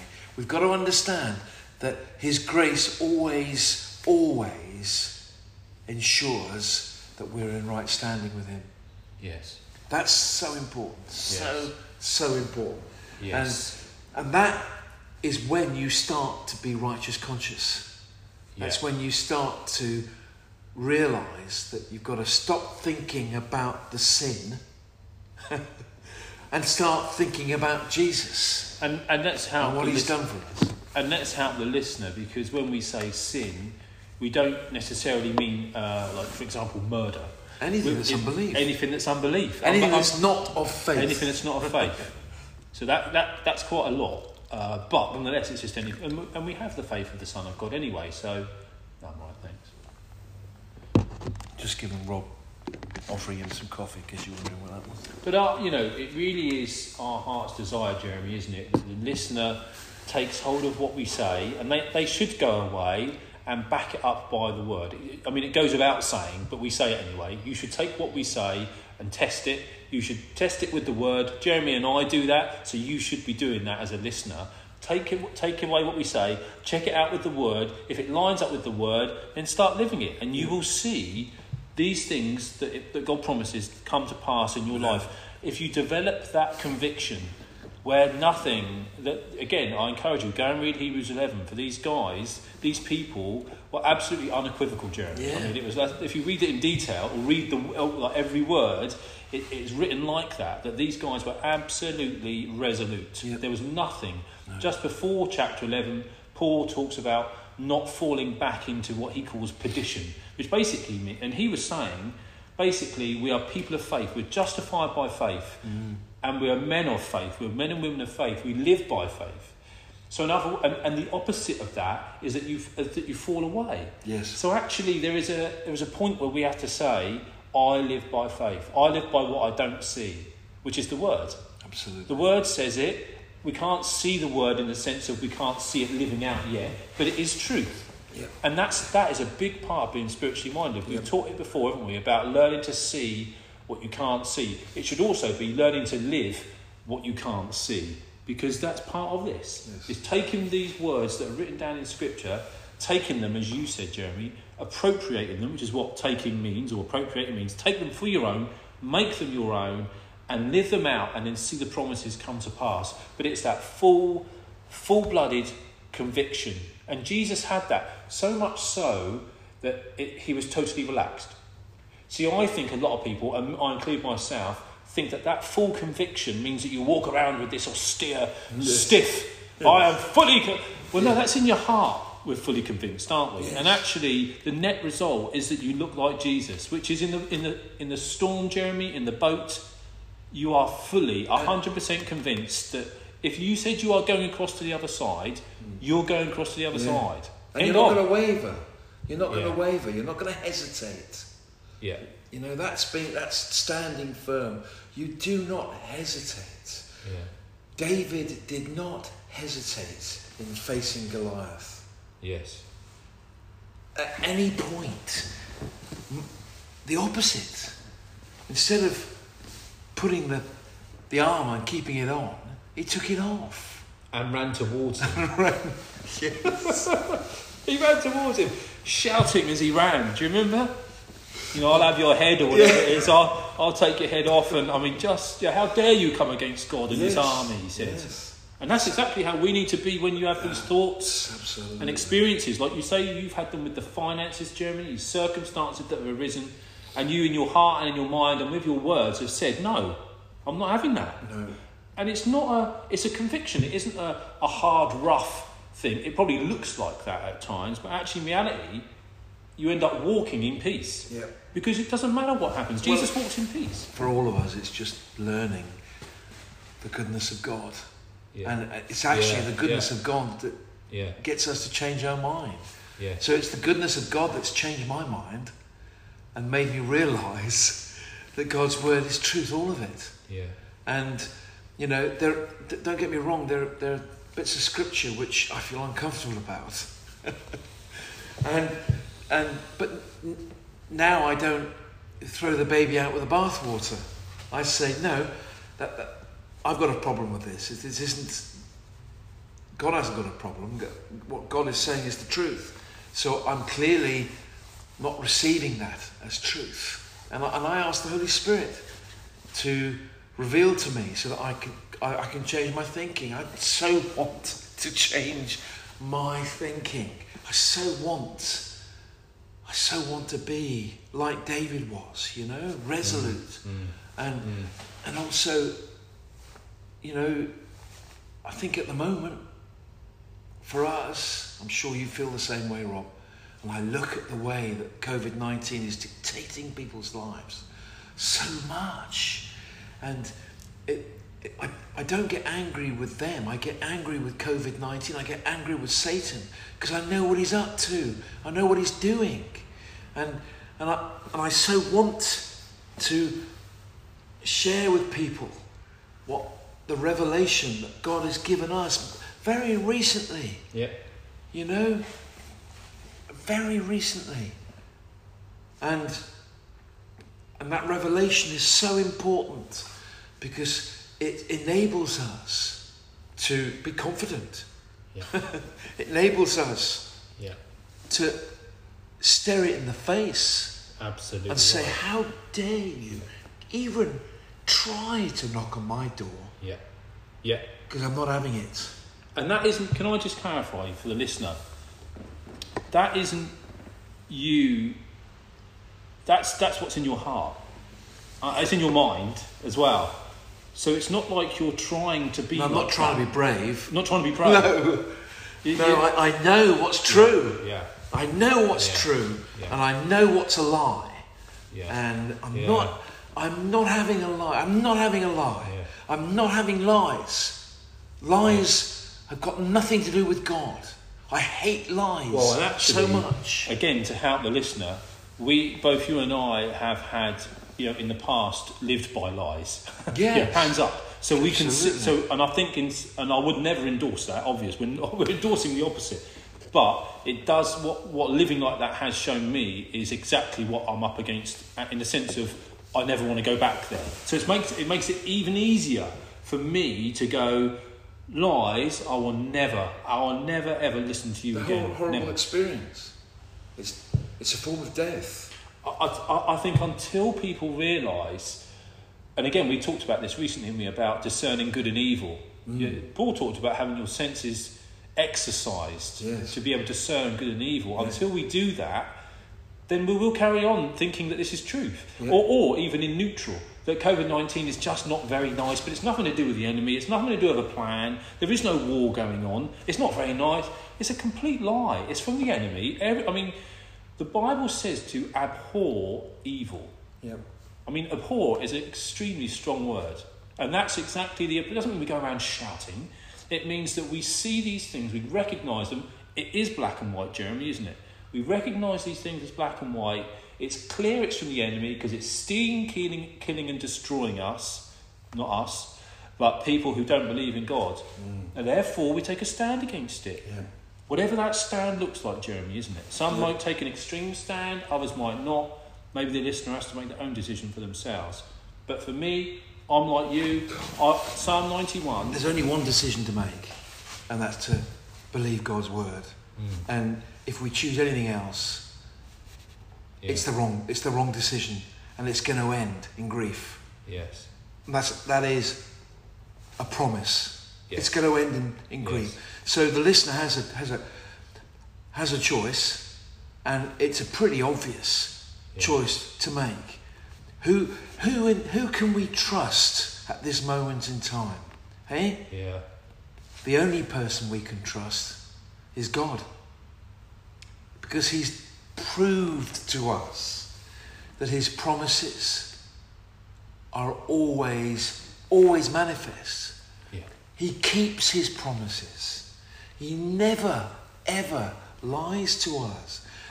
Is there anybody that you know that's never, ever lied to you? I'm not aware of anybody. No. But maybe there is somebody. I doubt it. Mm. But one thing's for sure, there is somebody, and it's God. Yeah. And if God, if we agree this alone, that God never lies, then surely He's worth trusting. And therefore we should trust Him with everything, with every thought, with every action, with every breath that we breathe. We surely must trust this God. Yeah. And gosh, we've got it in black and white in the Bible. People disregard the Bible. There's so much amazingly wonderful. It's packed full of life. Yeah. It's packed full of wonderful stuff, of promises, of stories, of men of faith, of God's love towards us. You don't need another book. No. We do read other books sometimes, rightly or wrongly, Yeah. And as long as they're based on God's word, then it's worth reading. Yeah. But most people will read trash. Yeah. Or listen to trash, or watch trash. Gosh, and it's such trash. It's from people that have got no idea of God. How can we even give it the light of day? I mean, I despair. I cannot for the life of me understand. Well, you know, and that's, people don't understand that because they haven't made that decision. Absolutely. Of saying, I trust God. Yeah. Whatever he says, yeah, he delivers. Yes. If you would, at that stage, you would then be saying what I'm saying. Absolutely right. Absolutely right. Not that I'm along that, on that journey. I'm not there yet. I'm on that journey. Mm. My mind is still being renewed, I can assure you. My mind needs a lot of renewing yet. But I tell you this, Rob, I so want my mind to be renewed. Yeah.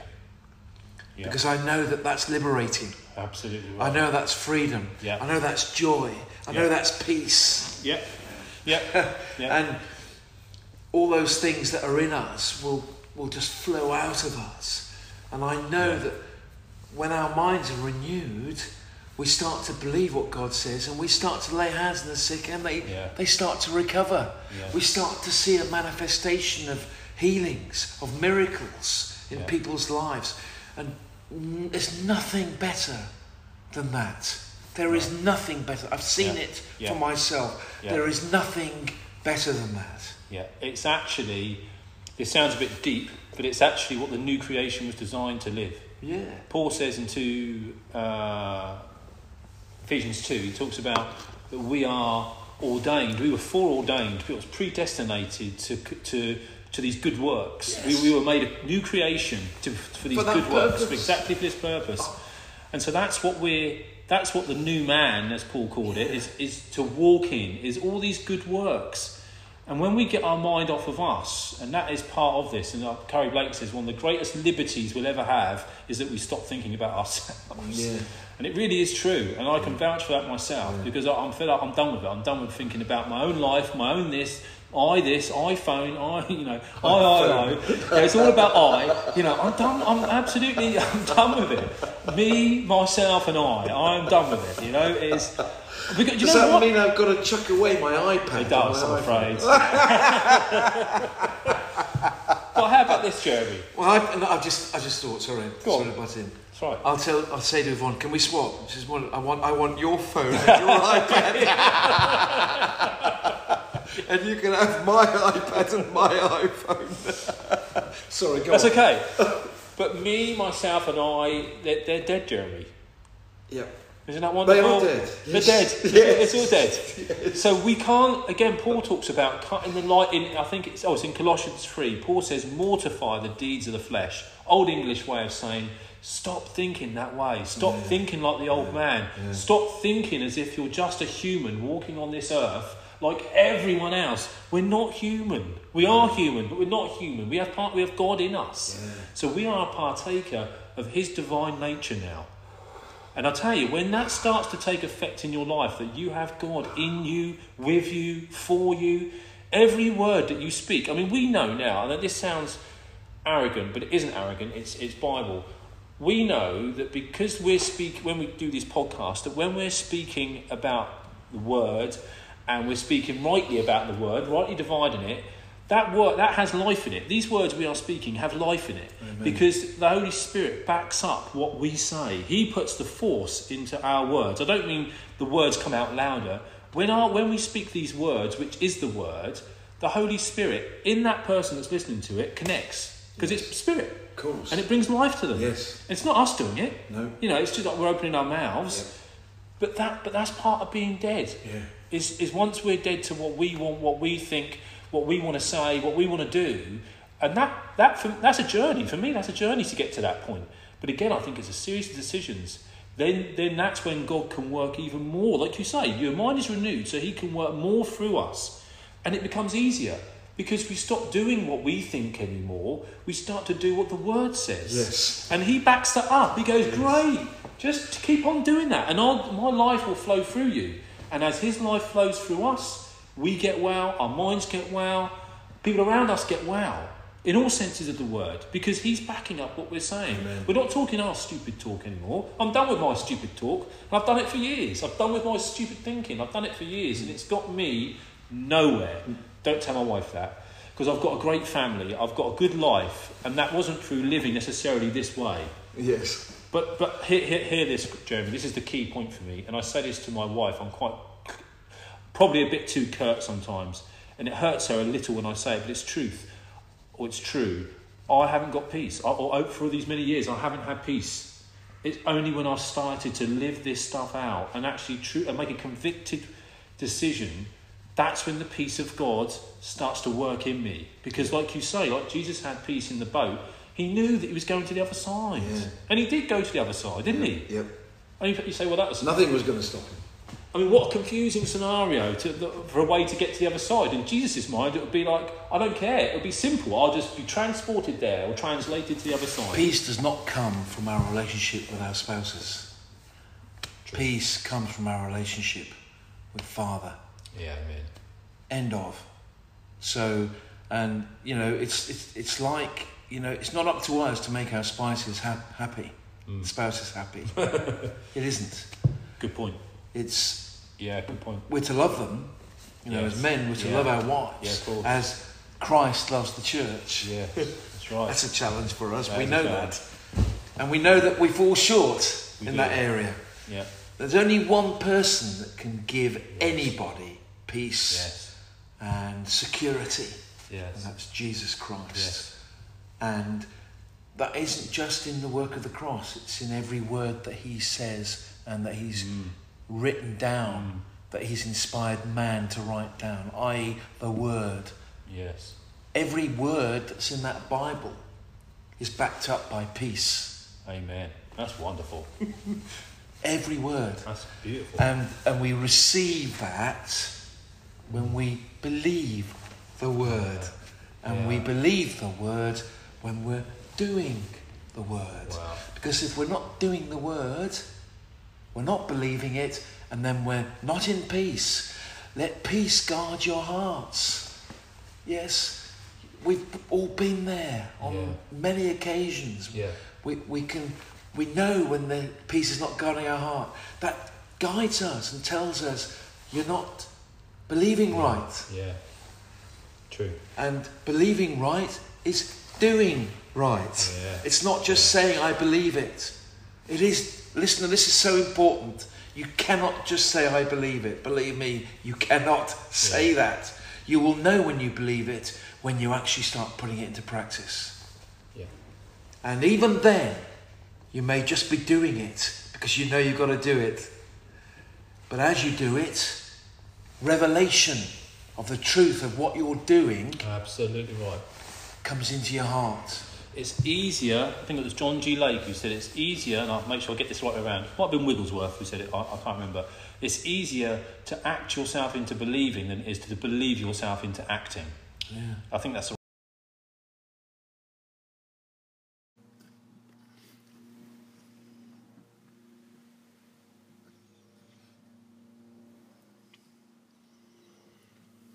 Well, hello, this is Jeremy and Rob. And we've got Steve and Bill with us today, which is wonderful. A real blessing to us. It's a great encouragement. And we won't tell you where we're meeting because there's no need for that. We're meeting up, and we want to share with you what God's laid on our hearts. And we've just had a wonderful story read to us by Steve. Which I wanted actually to record, but he was too bashful. He didn't want it to be recorded. But I think we should record that at some point in the future, because I think it's a blessing to listen to, but the essence of that message, I'd say the essence, part of the message, was that we have to trust our God, and that His ways may be unusual sometimes. We talked about, didn't we, about the walls of Jericho story, and you know, God didn't say, go and get make a battering ram and then charge the walls. Now, his solution was to walk round the walls of Jericho, and it must have been bizarre to the enemy to see this going on. They must have laughed, just as the enemy laughed when David stepped forward in front of the professional army and was prepared to face Goliath. And there's lots of other stories in the Old Testament about God doing unusual things, having unusual solutions. And but actually, Jeremy, you know, we say that, and Steve, the title of the story was upside down, wasn't it? And I often think that actually it's not upside down, it's the right way up. You know, we use those terms, don't we, like upside down or unusual, when actually God's way is the way. That is the way everything was always meant to be done. It's just we've come so far away from that that we see those ways as unusual, strange, and so it's reprogramming our mind, isn't it? Part of my renewal is actually thinking God's, not just about God, but thinking, how does God do? I mean, I'm talking to myself here. Being spiritually minded, part of that is actually thinking, when you've got a problem, is not, and believe me, I'm talking to myself, you know, not just going, well, Rob can solve it, it's going, well, what, you know, how do I solve, like you said, Steve, like you asked for a word for, you know, so you engaged God in that scenario, didn't you? Rather than thinking, oh, I could tell him he's a good guy, or whatever it might be, or good luck, I don't know, whatever you'd say. No, I needed something special for him. Yeah, absolutely. And so you engaged God in that. Mine wouldn't have done it. You were being spiritually minded. And I think that is what God is saying to us and to the listener, is saying, I want you to stop being carnally minded. I want you to be spiritually minded. Because when you're spiritually minded, you're going to tap in to what I'm saying and what I'm doing. And we know, we say it so often, you know, with God, nothing's impossible. And we need to tap into the impossible to make it possible, don't we? Well, yes, absolutely. But also, it's like we say most weeks, every week actually, it's always the same. It's the same message every week, isn't it, really? It's like one, just packaged different. Actually, everything has to be rooted in the Word, doesn't it? Yes. Because, you know, there's lots of... We know, don't there, that there is a mind out there, a mindset out there, especially in the Christian realm, where they talk about walking in the Spirit, being spiritually minded, and it kind of feels a bit like people are trying to float off the ground, and I don't know, there's all sorts of... Now, that's just out there strange. That's strange thinking. Jesus was never like that, was he? He was the ultimate in spiritually minded, and he always did things cool, calm... You know, in inverted commas, level-headed, I mean, strange in the sense of to the human mind, but he was always, well, he always did things based on the Word, because he was the Word. And he said, I'll only do what I see the Father do. And so it didn't matter to him one iota what others thought. Do you know that? Yeah. I mean, I'm not Jesus, but we had the mind of Christ, so we should know things like this. We should know how Jesus thought, because we have his mind. And I guarantee you, I'll put my... So neck on the line and say he never had one thought, what does that person think of me, in the terms of like reputation management, do you know what I mean? So that never governed any and then people say, well, so what, that was Jesus. Well, yeah, but we are called to be like him. You know, we have his mind, we have his heart, his spirit. What else do you need? His mind, you know. These things will you do, and greater things than these will you do. We're to follow his example. This is what the Christian walk is about. We do what Jesus did. Yeah. We learn from him, and he's saying, learn from me and you will do the same things that I do. Good point. And just then, just as you said that, I thought you were going to say what Jesus said, which is, come to me all those are weary and heavy laden, and I'll give you rest. Because it's easy when you start talking about stuff that we should be doing to think, I don't know about you guys, but I read the minds of maybe it's just my mind, but I feel like I read the minds of others when we even talk about that subject, and they're thinking, oh no, I've got to go out and speak to someone about Jesus. Oh, and I've got to pray with someone. But listen, the starting point, Jesus said, come to me. Come to me. You know, so it's not a set of doctrines per se, even though it is. It's not a set of do's and don'ts, even though it is. It's ultimately about a person. So we come to him. He'll give us the rest in here. And that's where we work from. That's the starting point. It's not a burden. It's not a burden. If it is, we've got to check it out. If it's a burden, then it's because we're not looking to him. We're doing our own thing. It's as simple as that. He came to give us freedom. And, you know, this is the freedom that we have, and it's grace. You know, yeah. It's a free gift. It's the wonderful thing is that no longer is it about my performance. Yeah. No longer do I have to try. I rest in the finished work of the cross, and once you fully grasp that, then we've talked. You know, it is the same message. We find a boldness which we never had before, because we realise it ain't about us anymore. It's yeah. about what Jesus did. He's done it. We're taking hold of what he's already done and implementing what has already been done for us on the cross. I say implementing. It's just reinforcing what's already been done, isn't it? Absolutely. I mean, I often think of this picture of, it was in one of my kids' books, of someone standing by a tree and it looked like the base of a tree among many trees, and actually the leg was brown, like all the, or the tree was brown, and all the other trees obviously were brown. But what you couldn't see from the picture was that actually it was the leg of a huge dinosaur. But because he was stood so close to it, he couldn't see the bigger picture. Yes. Like, literally, what was going on, and there's such a. We have to be clear in our minds, and I think for me the starting point of that is obviously mine were nil, but that's through reading the word. And then, as you say, you take hold of that by actually doing what it says. Well, in fact, we always do what we believe. I don't know if people know that. Did you know that? We always do whatever we believe, whatever we're doing in our life. That is what we believe.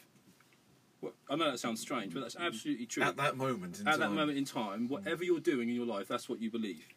So that's why we have to renew our minds to believe him, yeah. and then act on it. And yeah. In fact, we don't even have to say act on it. We will naturally act on whatever it is we will believe. Amen. But I think you found, didn't you, Jeremy, that actually there is something about acting on the word that's different. It opened the door. It was acting on the word which opened the door to revelation. Yeah. It's as simple as that. Until I was doing the word, I was walking into a locked door, and I was ignorant of who God was and what he'd done for me. I wanted to, just felt the Holy Spirit wanted me to remind us of the Israelites. We've touched on this before, and what you were saying reminded me of that.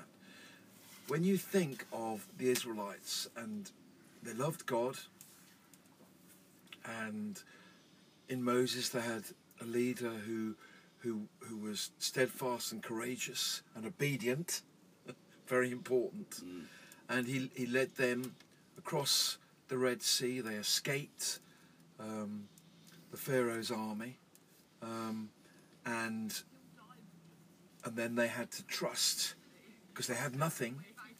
And they had to trust God for their food, for their water, for their clothes on a daily basis. And they saw and experienced firsthand God's miracles. I mean, just the manna from heaven alone every day would have been, one would have thought, would have been enough to convince people to maybe God's more than capable of looking after us and leading us into the promised land, yes? And there was so much more, wasn't there? You know, the shoes never wore out, did they? They had the cloud that was sheltering them during the day from the heat, and there was the extra shiny moon during the evening when they were continuing their walk. And if you remember, they got very close to the promised land, didn't they? And they sent out scouts to go and have a look first, to see what's it like. And we all, I'm sure all of us know this story, that they saw giants in the so-called promised land, and they came back and said, there are giants and things in this promised land. It's not as easy as we thought. Well, 10 of them did say that, didn't they? Yes, 10, was it all the scouts? Or? No, 10 said. Two were positive, 10 were negative. That's right. Two were positive. Caleb, wasn't it? Caleb. Yeah, that's right. Yeah, it was Caleb. Yeah. Caleb and who else was it?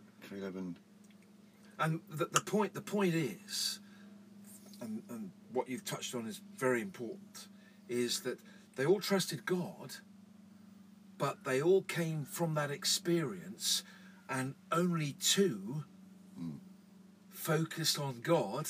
The others focused on what they saw. Yeah. They were carnally minded. Yes. And two were spiritually minded. Hang on a second. Excuse me, Charlie. Oh, that's your... Sorry. Oh, sorry. Maybe go out, Steve. Maybe go out, Steve. Yeah, I'm in a situation. Anyway, sorry about that, guys. Thanks for staying with us. So, the essence is that what we perceive as a situation isn't unsurmountable to God. No. And we have to continue trusting in God. And what's interesting about that story is that they had all those 12 had experienced God's provision. Yes. In a miraculous way. Yeah.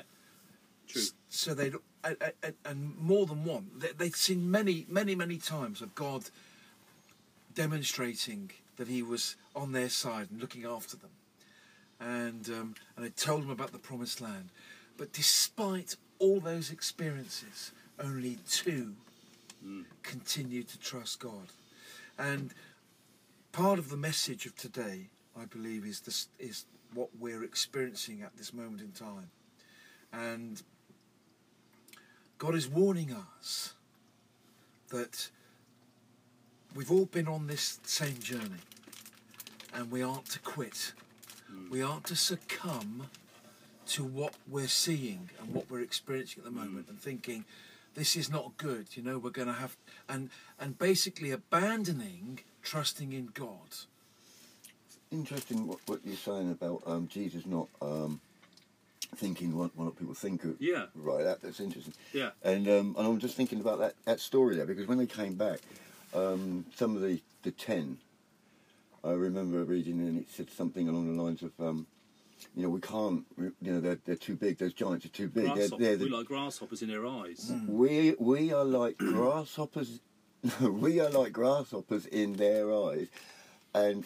Oh, how does it say it? Because it assumes, it says, you know, we were just grasshoppers, and they thought so too. You know, we're assume. Where do we know how they think? Yeah. Oh, yeah. Very good. Yeah. I see what you mean. Good point. So we're assuming they're thinking that we're grasshoppers because we see ourselves as grasshoppers. Yes. Where if we didn't see, if we was looking from a position of faith in God, we wouldn't be coming from a place of thinking we were grasshoppers. Wow, that's beautiful. And also, see, that ties into grace. See, grace says that we have everything we'll ever need right now in our spirit. We have everything we'll ever need. Brain says, you don't. Bible says, I do. Yeah. So I have to make a decision which one I'm going to believe. That's it. So they knew they had the promised land. They've been told that time and time again. God's faithfulness had been shown to them time and time again. It had been demonstrated. So what was the problem? You know, why was it they were seeing things like that, you know, but they were, you know, certainly the 10 anyway, I'm saying, that's how they saw things. But my point is, that's grace. Grace has it's already provided the promised land for them. You know, they only had to walk in, I mean, I say only, they only had to walk in and believe what God had already provided for them. Yeah. And yet they massively overcomplicated it, massively. You know, now, this is the essence of what you're saying, Jeremy. Trust is actually the simplest of processes that you could ever want for. Believe me, it is. Well, there you go. Ironically, believe me. You've also got to know who you are in Christ. Yeah. And this is the difference. The 10 that came away, you know, thinking that, you know, this is a no-go area. Because they didn't know who they were. The point you're making, they didn't understand. And the Christians today have to understand that He that is in us is greater than he that's in the world. Yeah. Christ in us, the hope of glory. It's Christ in us. It's not us, it's Christ in us, the hope of glory. And also, my point, which I forgot, which I was the main point, was that victory was already theirs. Yes. Yeah. I mean, exactly. Another. It was the promised land. God promised it. If God promises something, He always delivers. Mm. He's delivered. He's delivered it. I mean, yes. It's past tense. You love doing that. Well, yeah, because I have to. Because I have to train myself to, you know, I mean, David talks about He will deliver me, He will deliver me. But actually, the New Testament says, I am delivered. Yes. Yeah, that's I'm delivered from the power of darkness now. I can do all things through Christ, which strengthens me.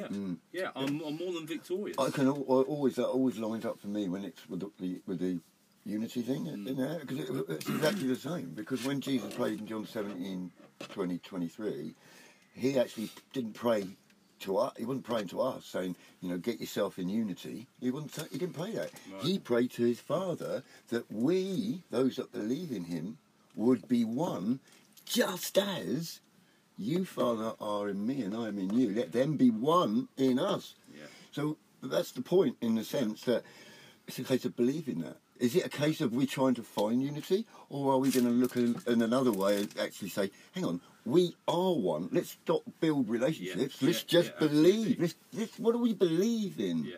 And from what we're believing is where it comes from, isn't it? That's what we just said. And this is the crux of the matter, that we are one.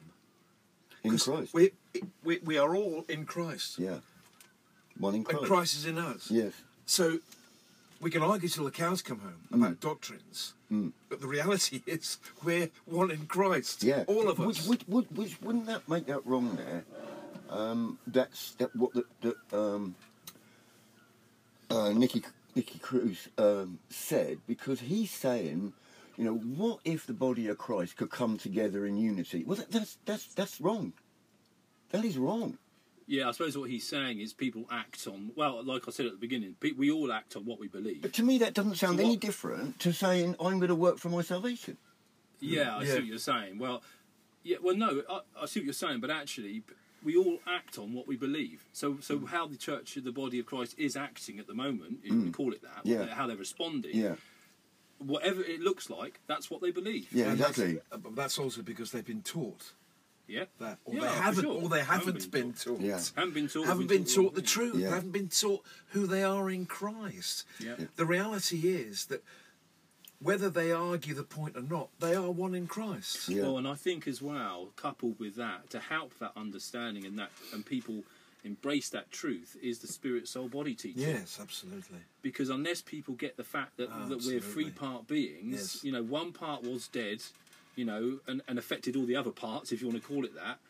But now the spirit, the real essence of who we are, God gave me a picture once of what the spirit is. It's like like on a steam train, you know, with the coal shoveled in, you know, and that hearth, you know, that H-E-A-R-T-H. Well, really red hot. Really red hot. That's the spirit of man, you know, so that's what drives man. To that. That's the hearth. That's fire. That is, absolutely. It's where God dwells, you know, and He's within us. That's the spirit part of man, was made brand new. You know, and as you say often, is sealed, it says in Ephesians. Oh, that's so important. So it can't be touched by anything that happens in our soul or our body. That is so important. That's so important. But let me just finish my point, Jeremy. But that's okay. But the spirit part, the reason I mention it is because that's how we're one in Christ, is through the spirit, not just God out there. You know, God is everywhere all the time, but it's our spirit within us. Amen. So everyone who's born again, if you could draw on a picture... maybe it's a bit strange thinking like this, but I always think, you know, everyone that's a Christian is linked, you know, and you could draw a line between each and every one of them.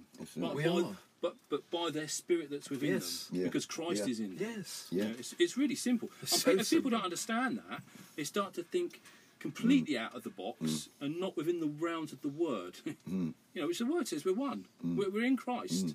And if we're in Him, we're victorious. Yeah. You know, I do know how it happens, because I was sat in, you know, a church for many, many years. Nothing against church, but you know, if it's not teaching you what it says in the Bible, you know, what is it doing? It's meant to be, churches are teaching this, of course. Absolutely, and that's great. Unfortunately, not enough. No, and that's great.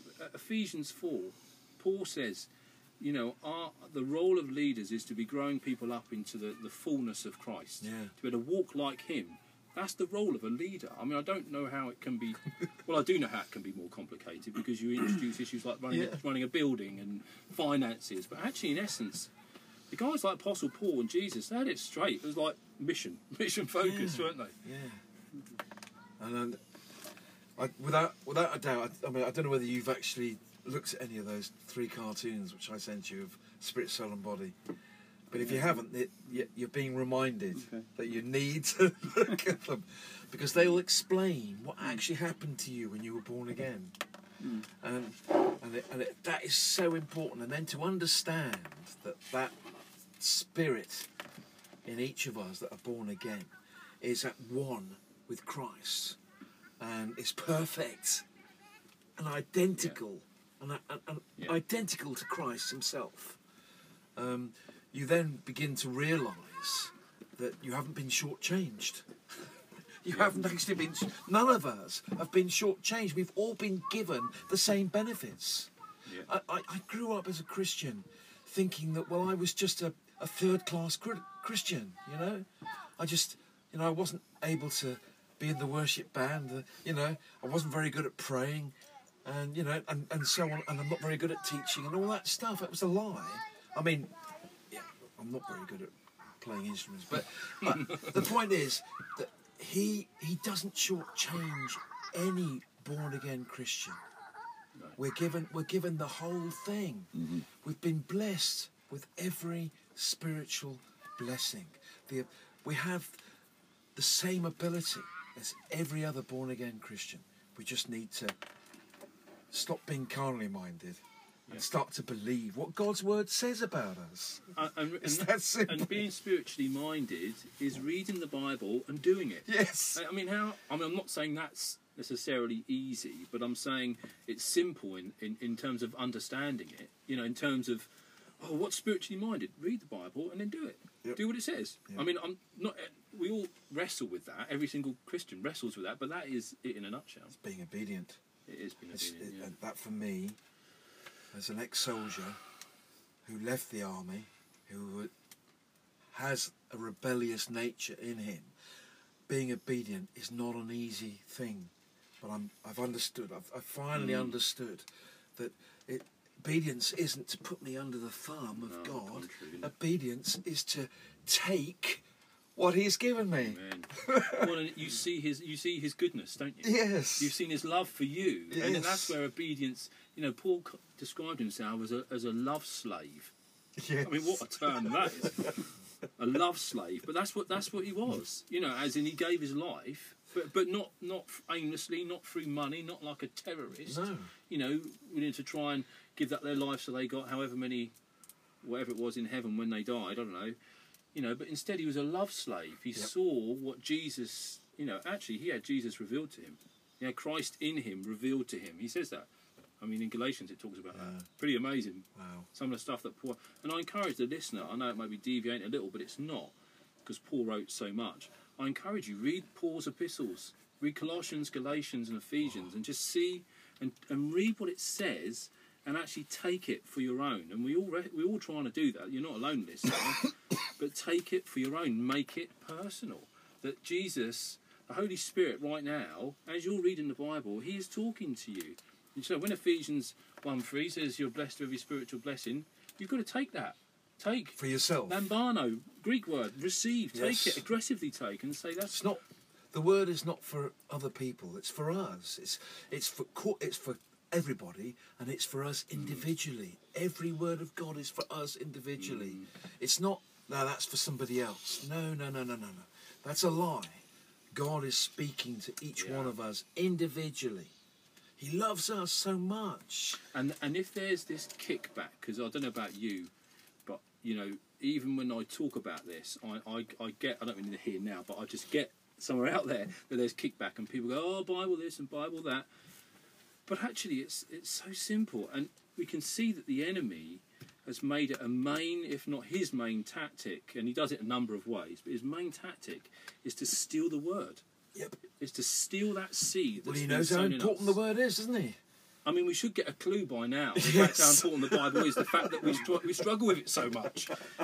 You know, and we'd have to just make it not into a thing. I mean, that in itself is... It took me many, many years to get to that stage. You know, so... Read the Bible in a year. And then when you miss it one day, oh no, I'm behind. And then within about a month, you find yourself, you're still in the first week, and you think, oh, you know, and then you you pack it in and you feel, you know, so much for my desire to know him. That's not what it's about. It's knowing, and you touched on it. The Holy Spirit was. Jesus said, "I have to go. I have to go for a reason." I mean, we know the fundamental reason was that he had to die on the cross and be raised from the dead. But he went to the Father so that Father could send us the Holy Spirit. The Holy Spirit is our helper. The Holy Spirit is our guide. He's our friend. He's our comforter. Yeah. We just need to ask him. I promise you, to me, the Holy Spirit for many years was just not for me. You know, I wanted to know the Holy Spirit, but I felt like I wasn't worthy to know him. All right. And now I realise that the Holy Spirit is for every born-again Christian, because when God looks at us, he doesn't look at our performance. He looks at the righteousness of Jesus Christ that's in us. The unrighteousness that we had has gone. Mm. He remembers our sins no more. We are no more. We are righteous, and therefore we can have intimacy with God. I think we have to have.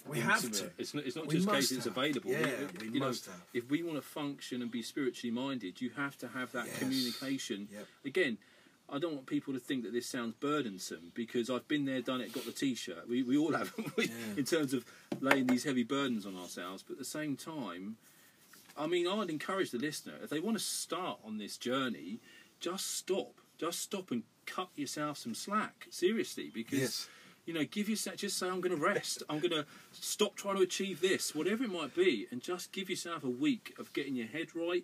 What's this all about? Step back, because otherwise you'll get, you know, sometimes people can get overwhelmed with the burden of, and that's what where people have been many years, isn't it? It's that burden of, I must read the Bible, I must hear God, I must do this. But actually, when you step back and you do come to Him, that's what Jesus said, come to me, not even come to the Word, actually. I mean, he is the Word, but he said, come to me. So he's here. How can we not go to him? He's right here. He's here in my heart. He's here in my mind. And as soon as we feel condemned, recognize that is not God, it's the enemy. God does not condemn you. Jesus was condemned in our place. God does not condemn us. God does not remind us of our failings. He reminds us that we are his child, we are beloved, we are everything. He's pleased with us. Amen. He's constantly pleased with us. Now, for him to be pleased with me, it must mean that he doesn't look at my performance and let it affect his attitude towards me. No, he's constantly pleased with us. Yeah. And he's really pleased with us. And that's probably not right. He's, again, pleased with us when he sees us using the faith that he's given us. It's time. It's 30 minutes since we started. So thanks for listening, guys. Speak soon.